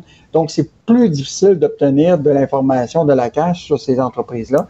Et écoute, cette, cette portion-là a augmenté de 60% en 24 mois, les placements privés par rapport aux placements euh, dans les boursiers. Mais quand même, dans les placements boursiers, là, ils ont généré un rendement de 16,2% en 2021. C'est quand même un, rendement qui est, qui est- intéressant. Euh, donc, euh, des bonnes nouvelles au niveau de la caisse. Évidemment, la caisse a, évidemment, hier, était très clair que euh, ce qui se passait en Russie aura des impacts pour 2022. Euh, D'abord, euh, tu sais qu'il était déjà actif en, déjà en décembre 2020 dans des entreprises russes, dont euh, Gazprom, Rosneft, Ah ouais? etc. Et le, Là, se- Gazprom pourrait avoir une moins bonne année. ben là, l'affaire, c'est qu'ils ont décidé de se retirer complètement. là. La Caisse a annoncé hier qu'ils ont vendu toute leur position dans des entreprises qui étaient avec la Russie. Donc, c'est quand même un signal clair qu'ils ont, ils veulent se retirer euh, euh, le- leur baie de, de, de, de la Russie. Et même hier, le ministre Éric Girard, là, qui est quand même le grand patron aussi de, la Caisse, parce Ouais. que c'est lui qui est- a dit, Le ministre là, la ouais, le ministre des Finances, Éric Girard, il a dit hausse du prix du pétrole, impact sur l'inflation, mouvement boursier, volatilité. C'est un contexte mondial qui l'inquiète hautement. Euh, mais, euh, mais là, on va voir comment les choses évoluent au cours des, des prochaines semaines parce que euh, ça risque d'être les montagnes russes sur la- le marché boursier. pour ne pas faire de mauvais jeu de mots, mais effectivement, c'est quelque chose qu'on pourrait voir. Euh, il y a- la, la Caisse dit s'être retirée euh, complètement euh, de ses investissements dans Gazprom. On a aussi euh, entendu de la part de la Caisse que qu'elle considérait que le contexte était idéal pour se retirer de façon complète des produits pétroliers. J'ai bien compris ça? Oui, exactement. Euh, sauf que là, euh, écoute, tu sais, les caisses de retraite à travers le monde sont prêts avec cet, euh, cet, euh, cet enjeu-là.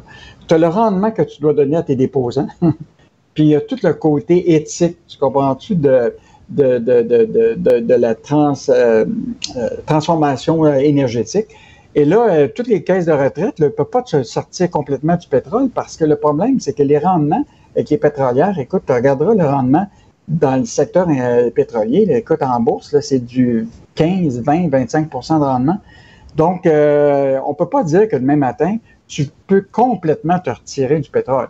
C'est sûr qu'ils vont faire une, transition, euh, ce qu'on appelle énergétique, se sortir davantage pour aller vers les énergies non fossiles, mais c'est une progression là, qui va, se faire, va devoir se faire avec de façon réaliste, là. parce que euh, va falloir que tu offres aussi du rendement à tes déposants.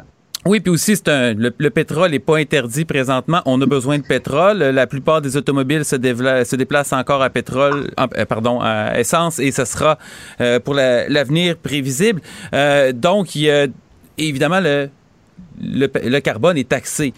Donc, euh, la, la- la solution, tant que le tant que le pétrole est encore là, la solution va venir des gouvernements qui vont augmenter la taxe sur le carbone. Mais d'ici là, s'il y a des investissements à faire, on peut difficilement se reprocher, même collectivement, de continuer à les faire. Eh ben Patrick, ce qui est important, là, écoute, tu as vu hier là, sur les risques de l'explosion du prix à la pompe qui inquiète les analystes. Là. Hier, bon, évidemment, il y avait toutes sortes de- de- d'enjeux autour de la guerre d'Ukraine, l'impact économique des sanctions pour la Russie, la question du marché boursier, etc. Donc, hier en journée, je veux juste te dire que finalement, les indices boursiers ont fini à la hausse, euh, alors qu'ils étaient partis en panique le matin même. Bon, on verra ce qui se passe aujourd'hui, mais ce qui est vraiment l'enjeu pour euh, Biden et même pour toute l'Amérique du Nord, c'est la question du prix de, de l'essence.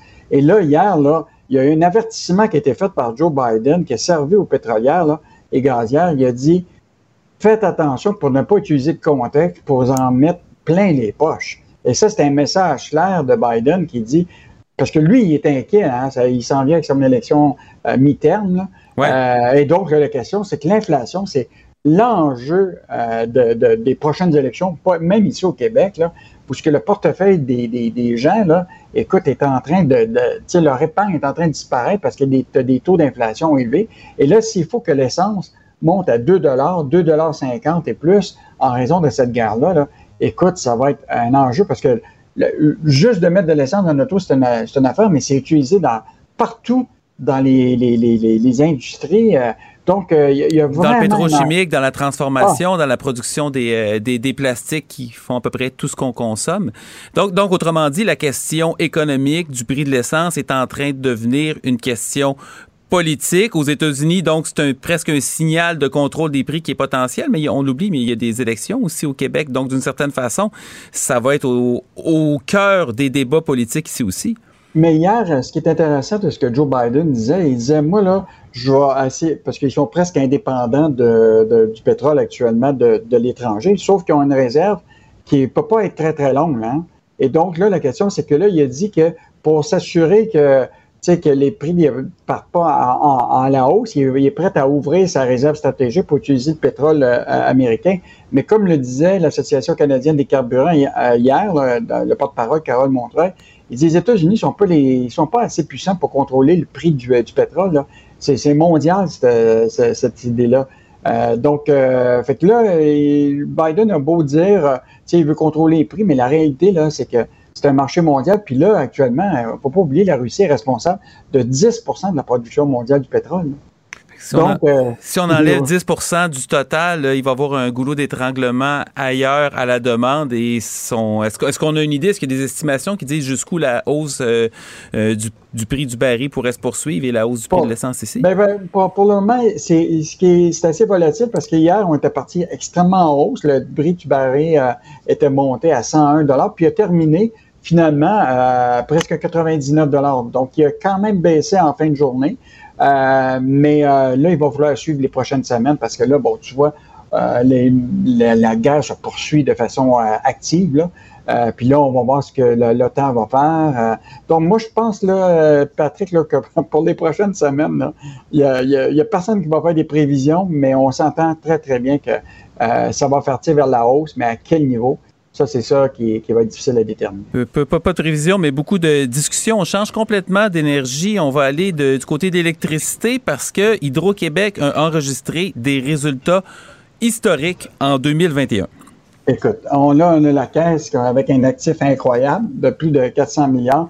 Et là, on a notre autre société d'État qui a généré, écoute, un bénéfice net de 3,5 milliards, puis qui va verser un dividende historique au gouvernement du Québec de 2,6 milliards. Donc, euh, c'est plus que le budget de plusieurs ministères. Donc, euh, on peut compter sur Hydro-Québec pour euh, aider. Bon, n'oublie pas d'autres sociétés d'État, ils l'ont eu plus difficile. Là.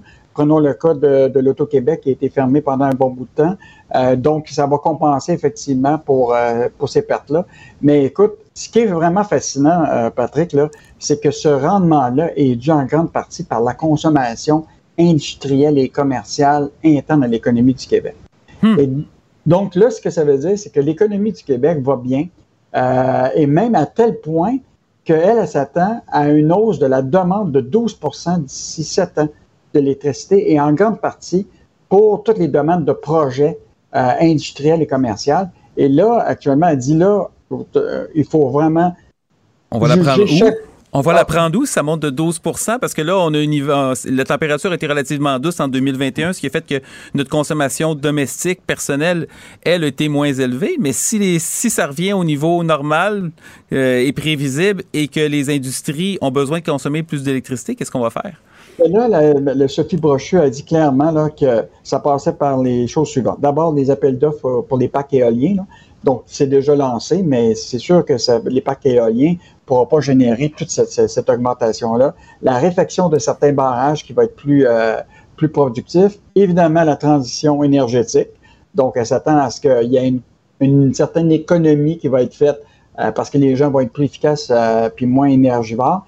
Mais elle dit déjà que les chantiers de plus de 50 mégawatts devront obtenir l'aval de l'État si, euh, et donc, c'est intéressant, c'est qu'elle remet dans les mains de, de François Legault l'idée que des grands projets industriels. Autrement dit, je te donne un exemple, un grand centre de données comme Microsoft, par exemple, qui pourrait s'établir dans la région de Québec, parce que tu sais que Microsoft a acheté hmm. un terrain de un, plus d'un milliard là, dans la région de Québec là, pour un centre de données. Google veut s'installer à Beauharnois euh, au niveau des centres d'hébergement. Euh, donc euh, là, il va falloir faire des choix. Euh, tu vas-tu augmenter euh, les, euh, toutes les, on veut les, serres pour produire davantage au niveau maraîcher durant toute l'année. puis évidemment toute la question de, des industriels. Il y a des gens qui vont développer des projets. donc, ça va être un choix déchirant qui va devoir être fait par le premier ministre Legault et Hydro-Québec sur les projets que, dans lesquels ils vont donner l'aval.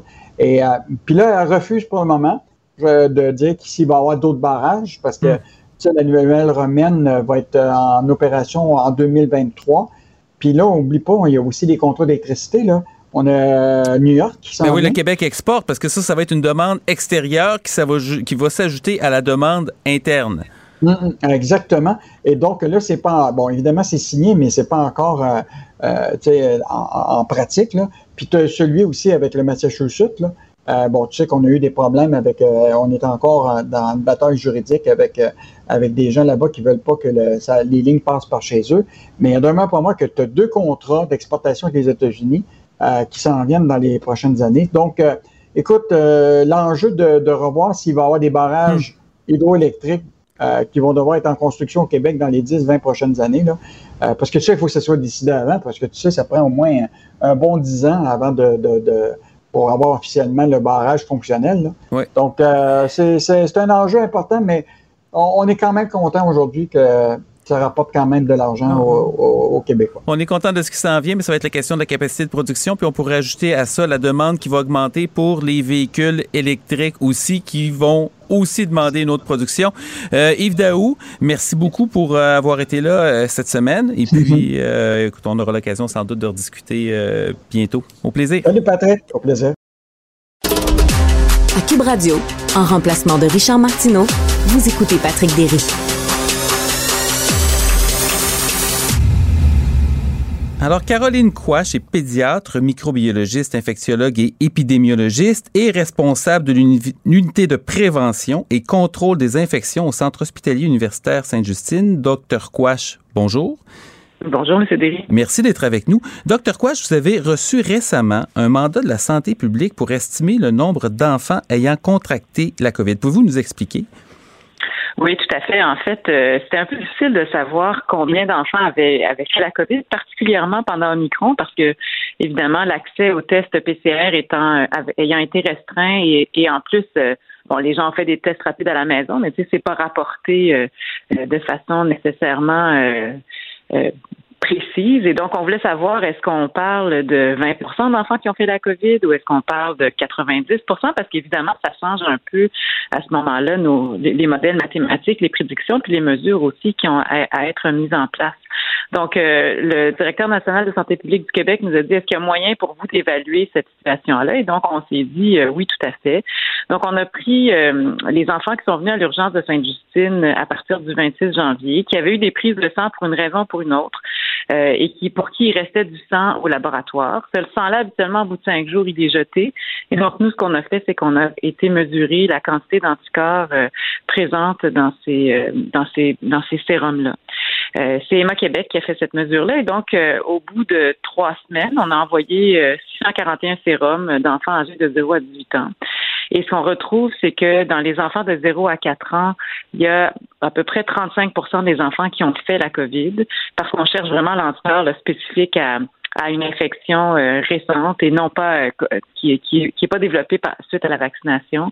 Chez les 5 à 11 ans, on est plus autour de 42% Chez les 12 à 17 ans, on est autour de un tiers. Mais quand on quand on regarde les enfants de 12 à 17 ans qui ont une réponse soit au vaccin ou à la, à la, à la maladie naturelle, on est à 97 fait que, ce que ça nous dit, c'est que on a quand même eu une bonne proportion d'enfants qui ont qui ont fait l'infection sans être particulièrement malades. Puis dans le, groupe des 12 à 17, ben, quand on combine ça, hmm. plus ceux qui ont été vaccinés, on, on est quand même très, très bien protégés. Quand, quand on... Bon, euh, docteur Boileau, qui est directeur intérimaire de santé publique, a justifié le retrait du port du masque à l'école en disant que 35 à 40 des enfants au Québec avaient été en contact avec le virus pendant la, la vague Omicron. Est-ce que Dr Boileau a raison de dire ça à partir des données que vous avez recueillies? Ben, je pense qu'il peut dire que dans la région de Montréal, on est à 35-40% absolument. Pour le reste du Québec, euh, c'est difficile à dire. On sait que la région de Montréal a été un peu plus touchée. Cela dit, avec Omicron, je pense que ça s'est quand même bien propagé. Mais je ne pense pas que notre étude soit le seul élément qui ait euh, poussé la santé publique à, à recommander le retrait du masque. je pense qu'il y avait aussi d'autres euh, d'autres enjeux en termes de euh, d'impact collatéraux du port du masque, surtout dans les petites classes, quand les enfants apprennent à parler, puis apprennent à s'exprimer, puis ceux qui avaient déjà des difficultés d'apprentissage, mmh. c'est sûr que le masque gênait beaucoup plus ces enfants-là. Vous, vous, êtes pédiatre aussi, donc vous, vous êtes d'accord qu'il y avait ça interférait avec l'apprentissage chez les jeunes enfants? Ben, je suis pédiatre, mais je suis plutôt infectiologue. Là, mais mes collègues pédiatres me disent que oui, euh, ça interférait avec l'apprentissage, que même si les enfants ne s'en rendent pas nécessairement compte, il y a parfois une espèce de décrochage. Là, puis c'est sûr que ça fait deux ans qu'on on impose des mesures un peu partout pour les bonnes raisons, mais il faut être aussi capable de se dire à un certain moment, bon ben là, on a, on, on a l'impression d'avoir un- une lueur d'optimisme en, avant de nous. Puis euh, si on relâche les mesures un peu partout dans la société, il faut aussi être capable de les relâcher pour nos petits à l'école. Il y a eu cette déclaration-là de Dr Reynaud, qui est conseillère à la, à la santé publique, puis qui a dit effectivement, qui a formulé cette inquiétude qui venait là, des orthophonistes qui, qui, qui avaient dit que ça entravait le développement. Euh, les mêmes questions se posent en France. Il y a trois organisations d'orthophonistes, dont la Fédération nationale des orthophonistes en France et le Collège français d'orthophonie. Et essentiellement, ce qu'ils ont dit, là, je résume, mais le port du masque n'influence pas le développement du langage. En tout cas, il ne, l'empêche pas. Il y a une revue de littérature qui a été faite. Il mentionne que la communication passe aussi par, pas seulement par le langage. Euh, il y a même une étude, évidemment, ce n'est qu'une étude qui montre que la communication par euh, la reconnaissance des expressions par le regard aurait, euh, se serait euh, améliorée et on ne voit aucune trace sur la performance scolaire avec le masque. Par contre, évidemment, pour le confinement et l'interruption des cours, c'est une autre histoire. Donc, on a ça aussi d'un côté qui semble un peu plus soutenu par des données, alors qu'au Québec, on est encore dans l'anecdotique, non? Ben, écoutez, honnêtement, je vais vous avouer en toute franchise que c'est absolument pas mon domaine d'expertise, que je n'ai pas suivi la littérature. Je vous l'ai dit, là, je suis microbiologiste infectiologue, je fais de la prévention des infections. D'accord. Je ne vais pas mouiller, dans ces études-là. Bon. Je pense que c'est tout à fait correct de tout regarder, mais ça vaudrait la peine à ce moment-là de parler euh, aux gens qui ont fait la recommandation. C'est- bon. Je vais, je vais vous ramener sur votre terrain à ce moment-là parce que il y a plusieurs experts qui ont contesté la méthodologie de, de la, la recension que vous avez faite en disant qu'ils contestent pas le résultat. Évidemment, là, ça, c'est tout, tout le monde est d'accord avec ça. Mais ce qu'ils jugent, c'est que l'échantillon est non représentatif pour plusieurs raisons. D'abord, c'est des enfants qui ont dû se rendre à l'urgence, donc des enfants qui étaient malades en, en, en partant euh, et pendant une pandémie, donc ils pouvaient aussi être malades en raison en, en raison de ça. Et aussi qu'évidemment que c'est l'hôpital Sainte-Justine n'est pas nécessairement représentatif de, de Montréal au complet. Qu'est-ce que vous avez à dire à ça? Ben, je vous dirais que si vous venez travailler à l'urgence de l'hôpital Sainte-Justine, vous allez voir qu'on a de tout, euh, que même euh, on fait pas mal souvent du euh, walk-in clinique là, parce que les, ces enfants-là n'ont pas accès à, à leur pédiatre ou à leur médecin de famille. Que je comprends ce que les, les collègues disent, là, que oui, c'est sûr que ça pourrait être plus représentatif, puis on pourrait faire une étude bien plus poussée. Sauf que pour avoir des résultats rapidement, sans avoir à, consentir euh, 10 000 patients, ça devient quand même limité comme possibilité. J'ai des collègues qui le font. Là, je suis sur une autre étude où depuis euh, mars 2020, on recrute des enfants dans les écoles, dans les garderies pour qu'ils nous envoient du sang, mais on n'est pas capable d'avoir autant de résultats aussi rapidement. Par ailleurs, je pense que l'important, c'est de savoir que les anticorps qu'on détecte sont, sont présents deux semaines après une infection. Ça fait que l'enfant qui vient à l'hôpital pour un COVID, il va être anticorps négatif s'il n'a pas fait l'infection avant. Donc ça aussi, je pense qu'il faut le réaliser. Puis d'un point de vue représentativité, euh, je sais que tu sais, certains m'ont dit ah mais c'est parce que ceux qui vont à Sainte-Justine sont plus malades. Peut-être, mais c'est pas parce que tu viens à l'hôpital que tu es hyper malade de ta gastroentérite pour laquelle tu as besoin d'une prise de sang que ça fait que tu étais plus à risque d'attraper la COVID par rapport à mon enfant, à moi qui est pas allé à Sainte-Justine. Tu sais, je pense que Non, mais il y a des enfants aussi qui peuvent s'être rendus à l'hôpital à cause de complications liées à la COVID qui, peut, euh, qui peuvent avoir une prise de sang aussi. Ah, c'est tout à fait, vous avez tout à fait raison, mais quand vous regardez le nombre d'enfants qui sont hospitalisés pour la COVID présentement en termes de complications, on les compte sur les doigts d'une main. Donc euh, oui, c'est possible, mais je pense que c'est quand même minime dans le dans le 640 qu'on a eu. C'est sûr que euh, je, je peux vous dire que d'un point de vue épidémiologique, je suis capable de faire une étude qui est beaucoup plus représentative que ça, mais c'est toujours euh, les eaux usées, ça aurait été intéressant de les avoir, notamment? Ben oui, puis ça aussi, ils sont en train de faire les études, puis j'ai pas de problème, mais les eaux usées, ça me dit Parce que ça a été arrêté avant les, euh, avant les fêtes et on avait Ben, une mesure de la progression avec un très, très, très grand échantillonnage. Je suis tout à fait d'accord. Je suis tout à fait en faveur des eaux usées. Là. Je vous dis pas que je suis en Mhm. défaveur. J'ai rien à voir là-dedans. Ce que je vous dis, c'est que dans les eaux usées, vous pouvez pas savoir si c'est des enfants, des grands, des petits qui ont été malades ou pas. Mhm. Ça nous donne une, un autre regard sur euh, l'épidémiologie, c'est-à-dire que oui, il y a des gens qui sont infectés. Ça nous permet de suivre en fait les infections dans la communauté. Puis je, suis, je fais partie du, de Covarnet et d'un groupe qui regarde le séquençage des, euh, des variants sur les eaux usées. On est tout à fait partant pour continuer là.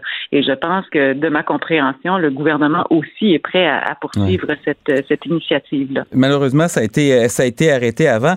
Euh, moi, je vais vous parler de la, de la fracture qu'on semble voir souvent entre les experts qui sont, euh, soit qui travaillent directement pour le gouvernement ou la santé publique, ou les experts qui sont mandatés par le gouvernement, et les experts externes hors euh, du gouvernement sur plusieurs dossiers.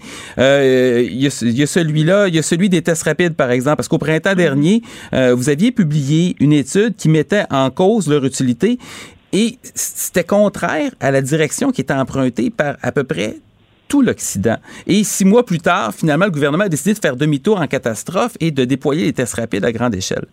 Mhm. Euh, je sais pas de quel, je sais pas pourquoi est-ce que vous dites que mon étude allait à l'encontre de ce qui était recommandé. En fait, notre étude recommandait d'utiliser les tests rapides pour les enfants symptomatiques, mais de ne pas les utiliser quotidiennement ou à toutes les semaines ou aléatoirement pour les enfants asymptomatiques, tout simplement parce que c'était un coup d'opportunité. Honnêtement, vous savez, il y a combien d'enfants à l'école euh, en une journée? Il faut qu'on teste tous les enfants asymptomatiques aux trois jours. Ça prend des millions de tests, ça prend des millions de personnes pour faire ces tests-là. Je pense que, encore une fois, là, il y a toujours le, mieux est l'ennemi du bien. Donc, l'idée, c'est où est-ce qu'on investit nos ressources correctement pour être capable de faire ce qu'on a à faire. Puis, c'était pas vrai qu'on allait demander à des professeurs puis à du personnel scolaire de tester les enfants régulièrement pour leur Mais, demander. mais ça, ça, euh, vous avez entièrement raison. Mais l'Europe a choisi la voie des, des autotests, par exemple. Par exemple, en Angleterre, dès le mois d'avril l'année passée, eux, ils ont testé et ils ont fait un vaste échantillonnage, évidemment, parce qu'ils ont testé dans les écoles puis d'autres milieux aussi. Ils ont trouvé 30 000 cas. Euh, Grâce aux tests rapides. Et aussi, il y a la question des asymptomatiques, parce que ça, c'est un point intéressant que vous soulevez. Vous dites, vous avez dit que sur les asymptomatiques, ça donne absolument rien de tester. Pourtant, il y a eu plusieurs études qui ont montré que, oui, effectivement, sur des, des gens qui ont des symptômes, c'est plus efficace. Je pense à celle de la librairie Cochrane, par exemple, que c'est les, les patients symptomatiques, on a un taux de détection de 72 mais on a quand même 58 des cas asymptomatiques qui sont détectés. Et ça, ça peut éviter qu'ils qu'ils se transmettent. Et on n'a pas raté une fenêtre d'opportunité pendant l'automne là-dessus. Ben, écoutez, est-ce qu'on a eu des éclosions qui ont été plus grandes ici que dans les pays où il y avait effectivement des autotests? Il faudrait voir? Par ailleurs, le 58% chez les asymptomatiques, je pense pas que ce soit avec le test rapide antigénique. Bien honnêtement, la sensibilité chez nous était bien plus basse que ça. Euh, écoutez, là, je peux pas vous dire ce que le gouvernement fait ou fait pas, même si vous avez l'impression d'insinuer. En fait, j'ai l'impression que vous insinuez que je travaille pour le gouvernement, ce qui n'est Non, pas. le a- absolument pas. Moi, je, je doute absolument pas de, vo- de, de, de votre honnêteté. Puis je comprends que dans le domaine scientifique, il y a différentes méthodes, différentes hypothèses. Il y a même des écoles de pensée aussi. Euh, et ça, c'est tout à fait possible. Par contre, ce qu'on voit, c'est qu'il y a une certaine fracture entre euh, les, experts qui euh, se positionnent de, part et d'autre de, la COVID et que le gouvernement va souvent vers vous. Et je dis pas que c'est de, de votre faute à vous qu'il y a des mauvaises intentions là là-dedans, mais on, on va souvent de ce côté-là. Par exemple, il y avait eu la troisième dose aussi cet automne qui euh, vous avez été de celle qui a dit ben on n'a pas besoin de se presser tant que ça. Il faudrait penser aux autres pays qui sont pas qui sont pas encore vaccinés, ce qui est tout à fait juste, mais c'est pas nécessairement des vases qui sont communicants. Et ça a fait en sorte que et c'est pas juste vous, il y a d'autres gens qui ont contribué à ces décisions-là, mais le fait que la troisième dose a été donnée tard, le Québec était même à un moment donné presque dernier dans la fédération canadienne. Il y avait seulement l'île du Prince-Édouard qui était en arrière. Donc, on a soigné, vacciné nos soignants en retard. On a vacciné aussi nos aînés en retard, particulièrement à domicile. Euh, Il n'y a pas une opportunité qui a été perdue là aussi?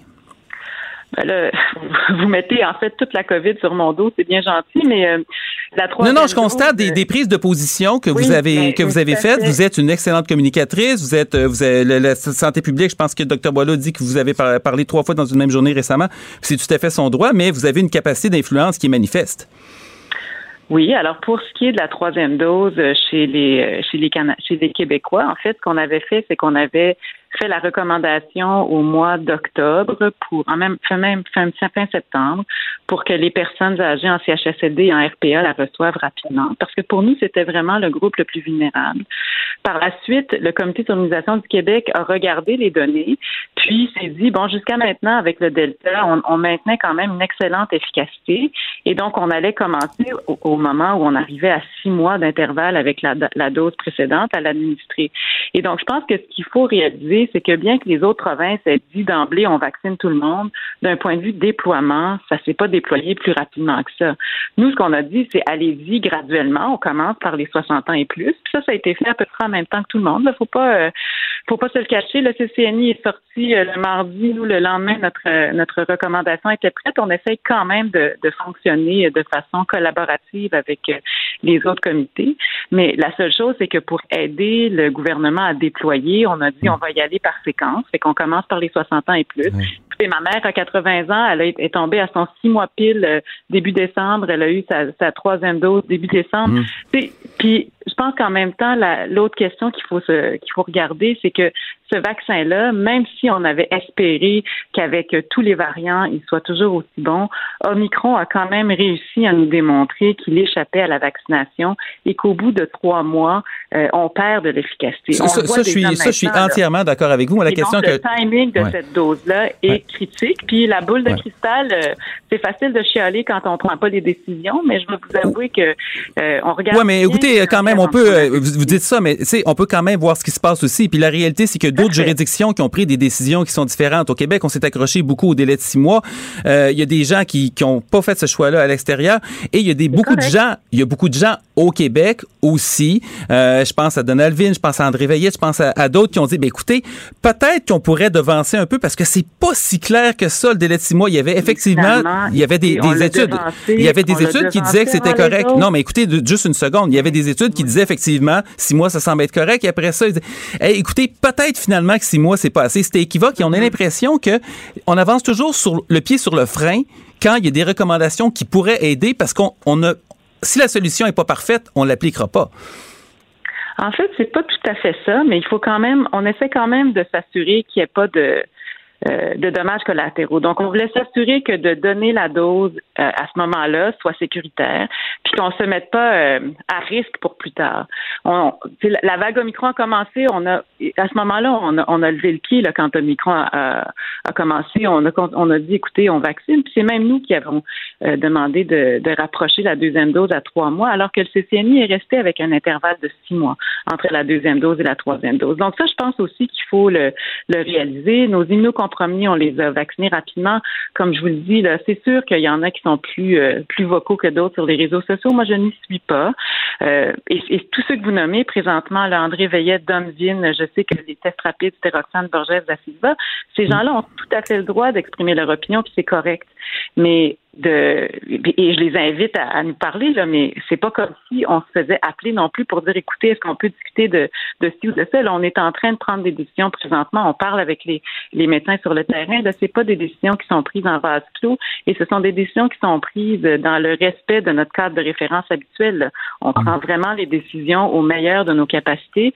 Puis c'est pas des décisions qui sont faciles à prendre. Je défends personne. Oui, c'est sûr qu'on aurait peut-être pu faire différemment, mais le rétrospectoscope, là, moi j'ai toujours une vision à 100% quand je regarde en arrière. Ah, je suis d'accord avec vous, mais il y a des choses aussi qui ont été dites à l'avance. Est-ce qu'on devrait élargir le comité d'experts justement pour aller chercher des gens qui pensent un petit peu différemment, en dehors de la boîte, un peu moins institutionnels, qui viennent d'autres horizons pour compléter? Ben, on l'a- élargi. Moi, quand j'étais sur le comité au fédéral, j'ai rajouté des immunologues. Euh, tu sais, présentement, au, sur le comité euh, sur l'immunisation du Québec, euh, euh, on, va chercher des expertises au fur et à mesure qu'on en a besoin. La semaine passée, on avait les gériatres avec nous. Fait que tu sais, c'est pas, euh, honnêtement, un, c'est pas moi qui décide qui est-ce qui est sur le comité ou pas, là, puis je l'entends tout à fait, mais cette expertise-là, elle est cherchée quand on, quand on en a besoin. Là, là n'est pas la question. OK. Ben écoutez, le prochain coup, on demandera à M. Boileau. Caroline Quash, euh, pédiatre, microbiologiste, infectiologue, épidémiologiste. Merci d'avoir été avec nous. Merci, au revoir. Bonne journée. Si on veut qu'il reste toujours bon, il faut qu'il se repose. En remplacement de Richard Martineau, vous écoutez Patrick Berry. Alors, nous sommes avec Denise Bombardier, chroniqueuse au Journal de Montréal et Journal de Québec. Denise, bonjour. Oui, bonjour Patrick. Je pensais qu'on se reparlait cette, cette semaine tous les jours, mais j'ai compris que c'était le lundi et le vendredi, donc content de vous retrouver. Vladimir Oui, Poutine. J'aurais eu plaisir à parler avec vous tous les, tous les jours, je vous assure, parce que c'est agréable de, de, partager avec vous. En tout cas, ce qu'on sa- ce qu'on savait lundi, que ce que plusieurs savaient lundi, mais sans mettre de date, c'est que la situation allait éclater. Euh, et, euh, et que et alors donc aujourd'hui l'Europe est en guerre c'est ça que ça veut dire. l'OTAN n'est pas encore en guerre mais l'Europe est en guerre. Et je peux vous dire moi j'ai eu des contacts là avec avec plusieurs de mes de mes amis euh, français qui sont euh, des journalistes qui sont dans, et dans la politique. Et je vous assure que euh, pour les Européens pour les Français en particulier je vous assure qu'ils suivent de ça de très près. Et tout à coup, c'est tout le passé euh, terrible de la France qui a été, n'oubliez pas, un pays occupé par la- par l'Allemagne euh, nazie. Hein? Et Ouais. là, quand ils voient l'attitude de, de Poutine, euh, eh bien, euh, ils sont pas, ils sont pas étonnés, n'est-ce pas? Et mais quand on, quand ils voient ce qui perturbe là actuellement beaucoup de beaucoup d'Européens, c'est de voir que euh, et c'est la première fois ça avec dans des conflits de cette nature-là, c'est la première fois que le président des États-Unis n'est-ce pas, ne réussit pas à faire l'unanimité sur sa politique dans, ses- dans sa, ses prises de position avec Poutine. Autrement dit, euh, à cause de, Vis-à-vis de l'Europe, vous voulez dire? Vis-à-vis de l'Europe. oui, oui, vis-à-vis de l'Europe, pardon. Euh, à cause de l'influence euh, toxique de, de Trump, vous avez vu la réaction, vous voyez, si vous regardez Fox News, les cheveux vous en dressent sur la tête. Ouais.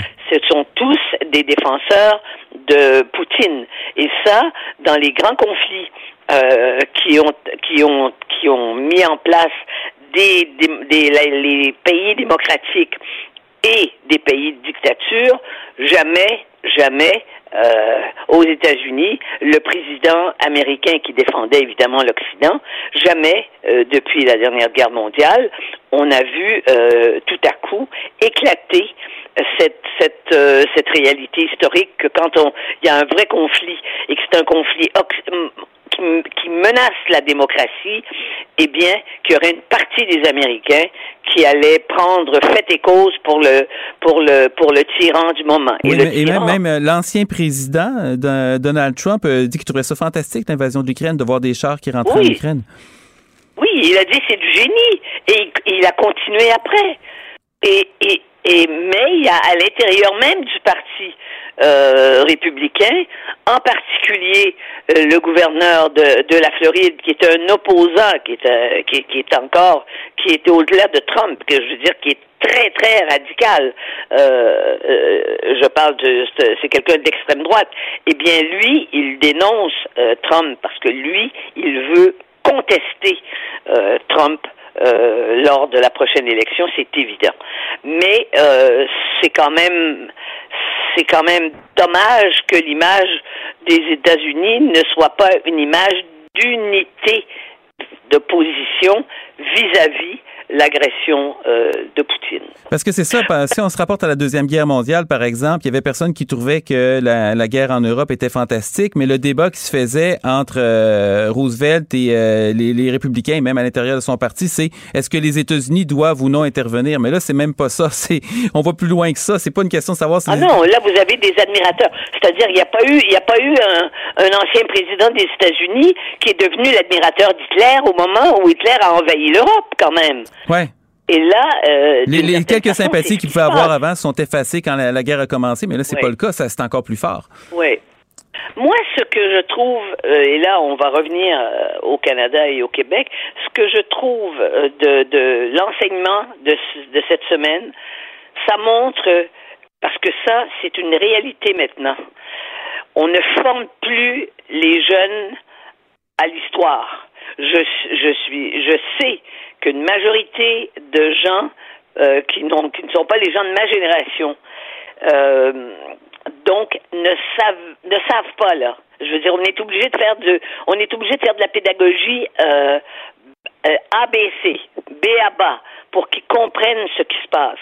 Parce qu'il faut comprendre l'histoire. Il faut savoir que Poutine, d'abord, il faut savoir que l'Union soviétique, hein, que la Russie n'a jamais été un pays démocratique.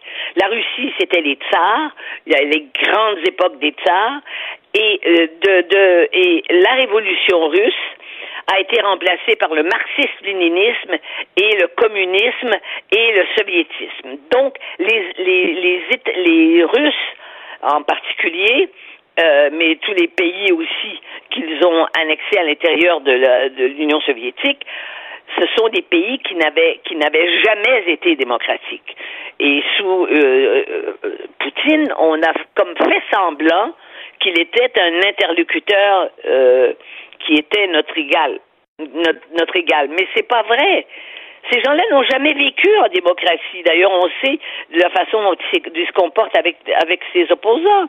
Hein? Ils vont, ils vont, ils vont, ils vont empoisonner des des, des opposants euh, très connus. Ils vont tuer les autres. Et il n'y a jamais eu de démocratie en, en Union soviétique. c'est ça, en Union soviétique et après dans la Russie. Et Poutine, son grand rêve, c'est au fond la grande Russie. C'est une, c'est une, c'est un rêve historique qui est romantique. Hein? C'est la grande Russie toute puissante. En fait, c'est la Russie, quoi. Hmm. Alors donc, toute la façon dont nous on comprend les relations maintenant d'égalité, euh, du respect des nations, Poutine, il n'en a rien à il en a rien à faire lui de ça. On l'a traité avec nos codes, mais c'est des codes qui lui sont complètement étrangers, donc il, tire avantage du fait que les lui lui il joue pas selon les mêmes règles. Non non, c'est ça, il joue aucunement selon les règles. Il fait semblant dans ses rencontres avec avec avec les, les occidentaux, mais les occidentaux, les chefs occidentaux aussi font semblant avec lui. Mais tout ça est une sorte d'imposture finalement.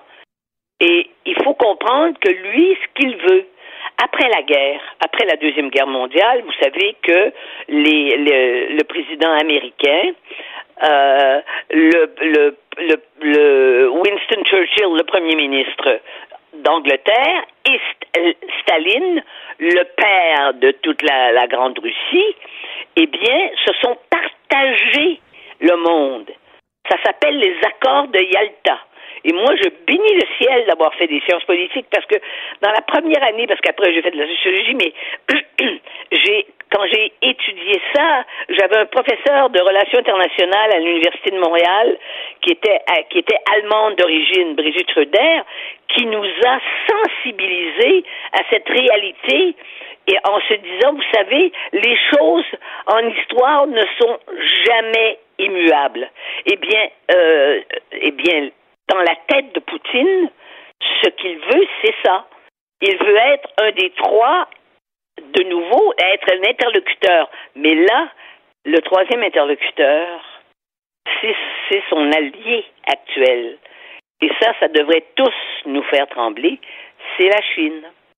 Et vous savez que s'il réussit son coup, parce qu'il va le réussir, hmm. là, en, en, en Ukraine, eh bien, imaginez-vous pas que les Chinois euh, ne vont pas, en l'espace de 48 heures, aller s'emparer de Taïwan. Il y a, peut-être euh, des euh, leçons de l'histoire qui ont été perdues, puis c'est peut-être pour ça que l'histoire se répète. Denise Bombardier, merci beaucoup pour ce point de vue, d'avoir été avec nous, et ben au plaisir. Au plaisir, au revoir. Pour une écoute en tout temps, ce commentaire de Denise Bombardier est maintenant disponible dans la section balado de l'application ou du site cube.radio. Cube Radio. Un balado où Denise Bombardier remonte le fil de sa mémoire pour discuter des enjeux de la société québécoise contemporaine. En remplacement de Richard Martineau, nul autre que Patrick Berry.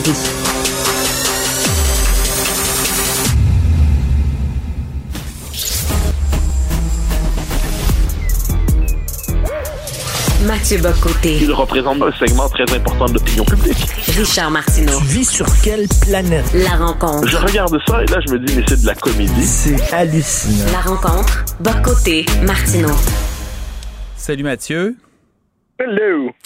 Donc, euh, on est encore sur euh, de, surréalisme en surréalisme dans le cas de l'Ukraine. Maintenant, les sanctions, qu'est-ce que ça va donner? Ben, en fait, ce qui est assez fascinant, c'est de voir comment les sanctions sont annoncées. Euh, Joe Biden, hier, fait son discours, annonce des sanctions économiques avec un ton martial, un ton spartiate, un ton conquérant.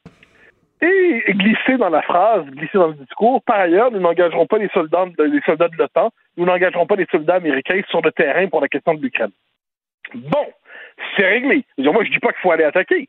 Je dis pas un instant qu'il faut envoyer des soldats euh, occidentaux pour euh, Kiev ou pour le Donbass. Je dis simplement qu'à partir du moment où on se retrouve avec des Russes qui sont prêts, eux, à engager des vies humaines, qui sont prêts, eux, à mourir. À tout le moins, euh, Poutine est prêt à les faire mourir pour, pour la restauration de la, de la, puissance russe, la souveraineté russe dans son coin du monde, et que nous, on n'est pas prêt à ça, ça règle la question assez rapidement.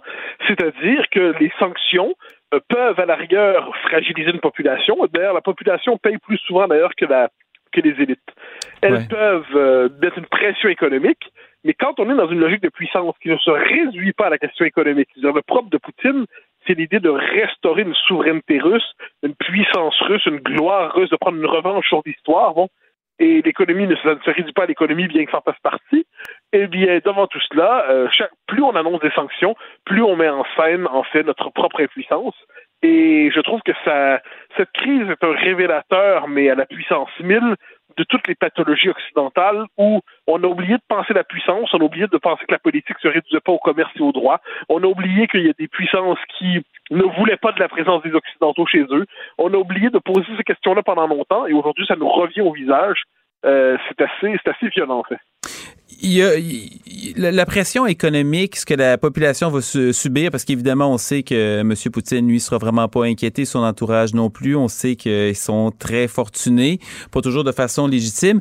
Euh, par contre, la majorité de la population, semble-t-il, selon certaines analyses, serait en défaveur de ce qui se passe en Ukraine présentement. Eux, ils risquent d'en souffrir un peu plus les dictateurs ont un instinct de survie aussi, parce que si la, Russie, a eu ses hommes forts, des fois, ils ont fait sortir de façon assez cavalière. Est-ce qu'à un certain moment donné, M. Poutine ne pourra pas être sensible au sort de son peuple? Ben, je, suis persuadé, paradoxalement, que Poutine croit être sensible au sort de son peuple. La question n'est pas là. La question est que il, croit agir pour la grandeur de la Russie. Euh, pour ce que j'en sais, pour ce que j'en sais, pour les études que je lis, pour les études que je lis, les Russes, globalement, approuvent la politique de Poutine en Ukraine. Moi, je, te le mentionne parce que tantôt, j'avais, euh, puis écoute, j'ai pas la recension complète, mais il y avait euh, Ian Bro, qui est un spécialiste de politique étrangère dans le réseau d'analyse stratégique, lui, ce qui disait que la majorité de la population, euh, en ce qui a trait à l'Ukraine, écoute, il y a, peut-être différentes, différents sondages, mais tout ça pour dire que ça semble, ça semble partagé. Bah, OK, ça, tout le moins, c'est pas ce que j'en retenais pour l'instant. Euh, il est possible qu'il y ait des, études nouvelles qui aient été faites ou des études d'une autre manière de sonder la population. Mm-hmm. Mais globalement, par ailleurs, il faut voir que c'est pas un contexte démocratique classique dans la Russie, pour ah, dire l'euphémisme. Euh, c'est une presse contrôlée, avec des poches de liberté, mais qui sont de moins en moins nombreuses, de moins en moins vives. Et il y a une forme de la, les Russes ont leur propre vision de l'histoire, il ne faut jamais l'oublier. Ce qui est pour nous la Deuxième Guerre mondiale, c'est la Grande Guerre patriotique. Et il y a cette espèce d'idée présente à Moscou, qui est fantasmée, qui est irréelle, mais qui est présente à Moscou, que l'Ukraine serait en ce moment sous le contrôle d'une bande de néo-nazis euh, qui, euh, qui serait véritablement, qui contrôlerait le pays, avec cette singularité qu'il y a un président ukrainien qui est juif, mais bon, ça... Euh, oui, c'est ça, parce que M. Zelensky est russophone. Oui, oui, oui, mais ça, mais, mais, mais, donc là, on est dans cette situation un peu étrange, un peu étrange, où les, la population, dont je pense, soutient globalement euh, Poutine, mais il va avoir une capacité de pression, oui, par la, par l'économie. Mais en dernière essence, je pense que ce que nous révèle cette crise, c'est l'importance du politique, c'est l'importance du militaire, c'est l'importance de la puissance dans sa forme classique. C'est-à-dire, si le, le camp d'en face a peur réellement de représailles, s'il a peur vraiment d'une riposte, eh bien, il va, euh, il va se permettre moins d'audace qu'on le voit en ce moment. Or, la singularité de cette offensive de Poutine, c'est que non seulement il l'a fait, mais il dit au même moment aux Occidentaux, vous voyez ce que je fais? Et vous allez rien faire. Je le sais d'avance que vous allez rien faire. On le sait d'avance que vous êtes impuissant. Et je pense que c'est pour ça qu'il y a une part de revanche euh, et d'une volonté d'humilier ceux par qui ils se croient humiliés eux-mêmes, c'est-à-dire euh, mettre en scène la faiblesse des Occidentaux. Et là, il va y avoir le prochain test. S'il s'impose, bien sûr, c'est la question des pays baltes. Pourquoi? Parce que les Pays-Bas, eux, sont membres de l'OTAN. Et le jour où le, la Russie déciderait de s'en prendre aux pays baltes, eh bien, est-ce que les Occidentaux décideraient de faire valoir des clauses de, de coopération militaire, des clauses d'alliance militaire? Parce qu'en Euh, principe, c'est engagé de façon automatique. C'est-à-dire, il y a une attaque contre un pays membre de, de l'OTAN, c'est tous les pays membres sont en guerre, Canada, États-Unis, Allemagne. Donc, en principe, c'est automatique. Mais En là, principe, maintenant, voilà. la En réalité principe, politique voilà. va- va-t-elle être la même? Et là, ensuite, on a cette question de base, c'est-à-dire qui est prêt à, à partir de là, à décider de risquer euh, ses hommes, euh, son pays, son territoire, ses ressources, pour ce qui ne sera pas vu comme des euh, un intérêt vital. C'est par exemple, on a beaucoup cette question-là qui se pose dans certains milieux en France en ce moment, c'est pourquoi il n'y a pas de riposte militaire contre la Russie en ce moment? Puis la réponse des esprits un peu réalistes consiste à dire l'Ukraine n'est pas considérée comme un intérêt vital pour la, la France, mais ce l'est pour la Russie. Et la Russie est une puissance nucléaire prête à utiliser ses armes alors que la France ne l'est pas. Bon, ben, ça modère hein, effectivement le désir d'aller euh, d'aller d'aller faire la guerre sur un terrain où on se sait perdant d'avance. Donc c'est pour ça que là-dessus il faut il faut suivre cette crise avec la part d'étonnement, je dirais, qui vient chaque jour vu l'ampleur de- des événements. On, on a cette formule Kiev va tomber. On est dans ce, ce vocabulaire qui n'appartenait plus à notre époque. Kiev va tomber. Bon, mais au même moment, au même moment, on, est, on cherche à comprendre ce qui se passe, donc on évite de tout enfermer dans une théorie. On essaie de voir, de, de penser l'événement dans sa singularité. Ce qui est certain, cela dit, c'est que ça ouvre une nouvelle époque en Europe. Oui, en effet, c'est l'histoire qui s'écrit devant nous. Mathieu, ça a été un plaisir cette semaine. On aura sans doute l'occasion. Et euh, ben, on Au grand se dit plaisir. À une prochaine fois. Pour une écoute en tout temps, ce commentaire de Mathieu Bocoté est maintenant disponible dans la section balado de l'application ou du site cube.radio. Tout comme la série podcast de Mathieu Bocoté, Les idées mènent le monde. Un balado qui cherche à mettre en lumière, à travers le travail des intellectuels, les grands enjeux de notre société. Journée de congé pour les woke. Richard Martineau est en vacances.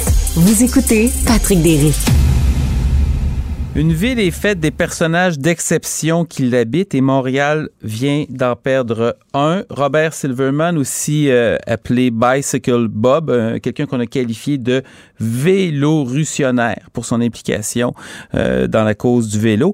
On en discute, est décédé euh, cette semaine, on en discute avec Michel Camus et Jacques Desjardins. Bonjour messieurs. Bonjour. Alors, euh, je vais commencer avec vous, Michel. Que doit-on retenir de Robert Silverman?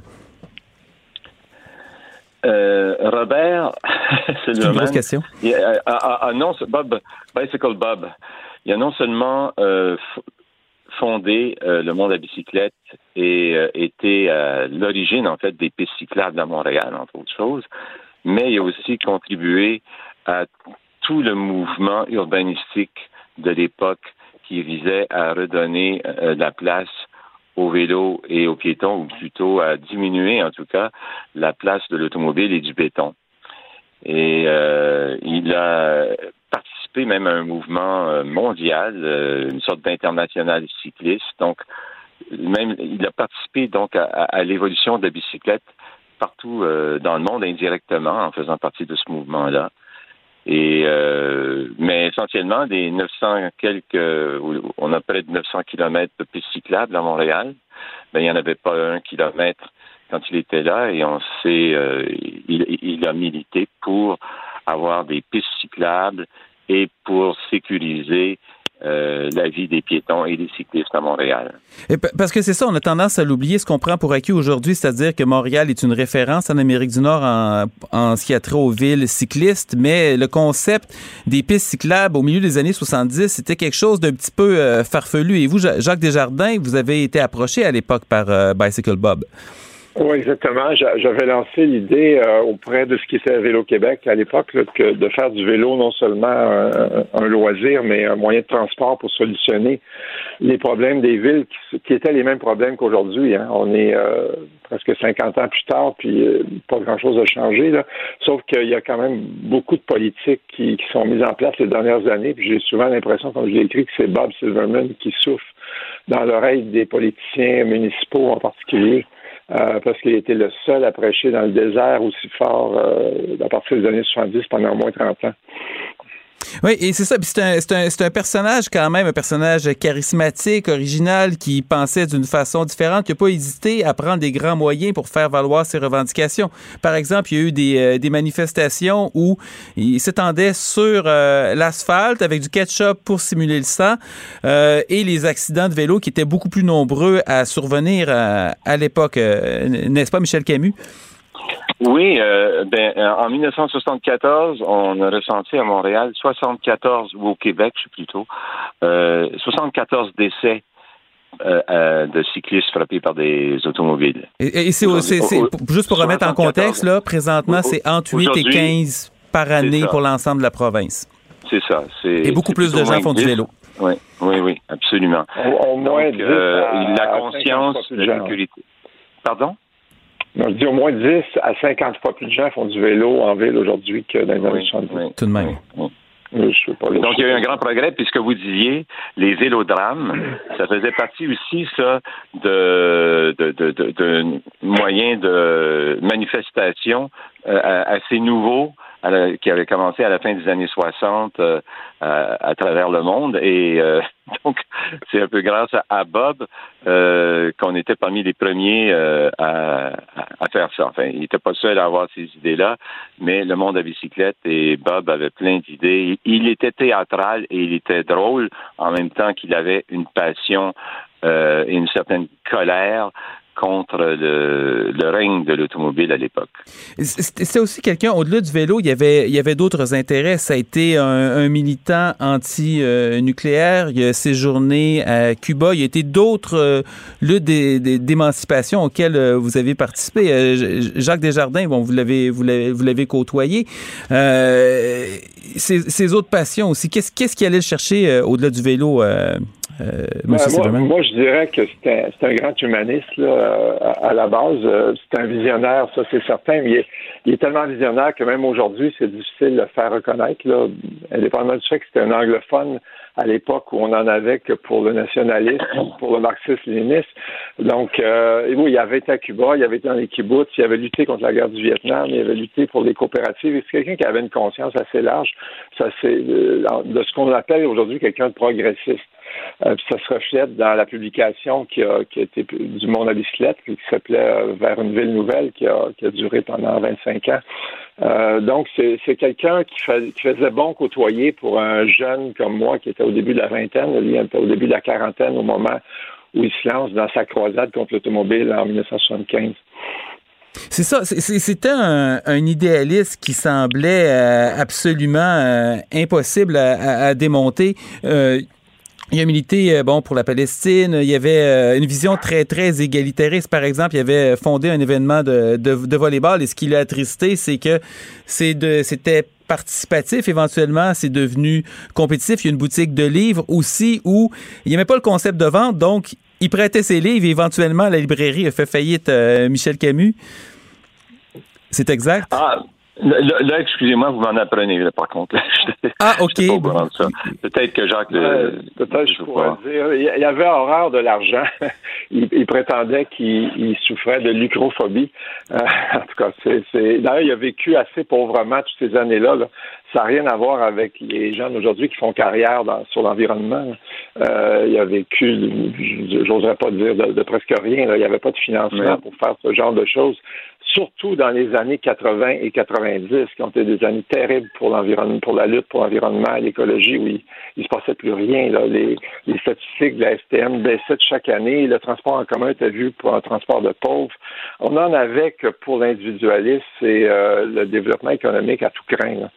Donc, lui était complètement à côté de ça. Il continuait à lutter, à prêcher dans le désert. Il croyait dans quelque chose. Je, vais terminer avec vous, Michel Camus, euh, pour, pour, euh, pour s'en rappeler de, de Robert Silverman. Qu'est-ce qu'est-ce qui serait une bonne chose à faire? Bien, ce serait bien de nommer une, euh, une place publique, euh, un parc ou bien une piste cyclable. Euh, certains ont suggéré la piste cyclable de la rue Saint-Denis, par exemple, euh, en son nom, comme on l'a fait pour euh, la piste cyclable de, de la rue Maisonneuve euh, avec euh, Claire Morissette, qui était euh, sa compagne de lutte. Alors oui, ou- ou- certainement pas une rue automobile, ou alors une, si, si, si y a une rue, il faudrait que ce soit une rue sur laquelle il n'y a pas d'automobile. On ne changera pas le nom du boulevard Maisonneuve. Donc, euh, ben, écoutez, euh, Michel Camus, Jacques Desjardins, merci beaucoup d'avoir été avec nous pour euh, nous parler de M. Silverman. Euh, ça complète euh, pour moi, euh, c'est la fin de la semaine. Donc, Richard sera de retour la semaine prochaine, on l'espère en pleine forme. Je vais remercier ceux qui m'ont épaulé cette semaine, Jean-François Roy, Julien Boutillier, Florence Lamoureux et Maude Boutet. Et euh, bien, on se dit à une prochaine fois. Cube Radio.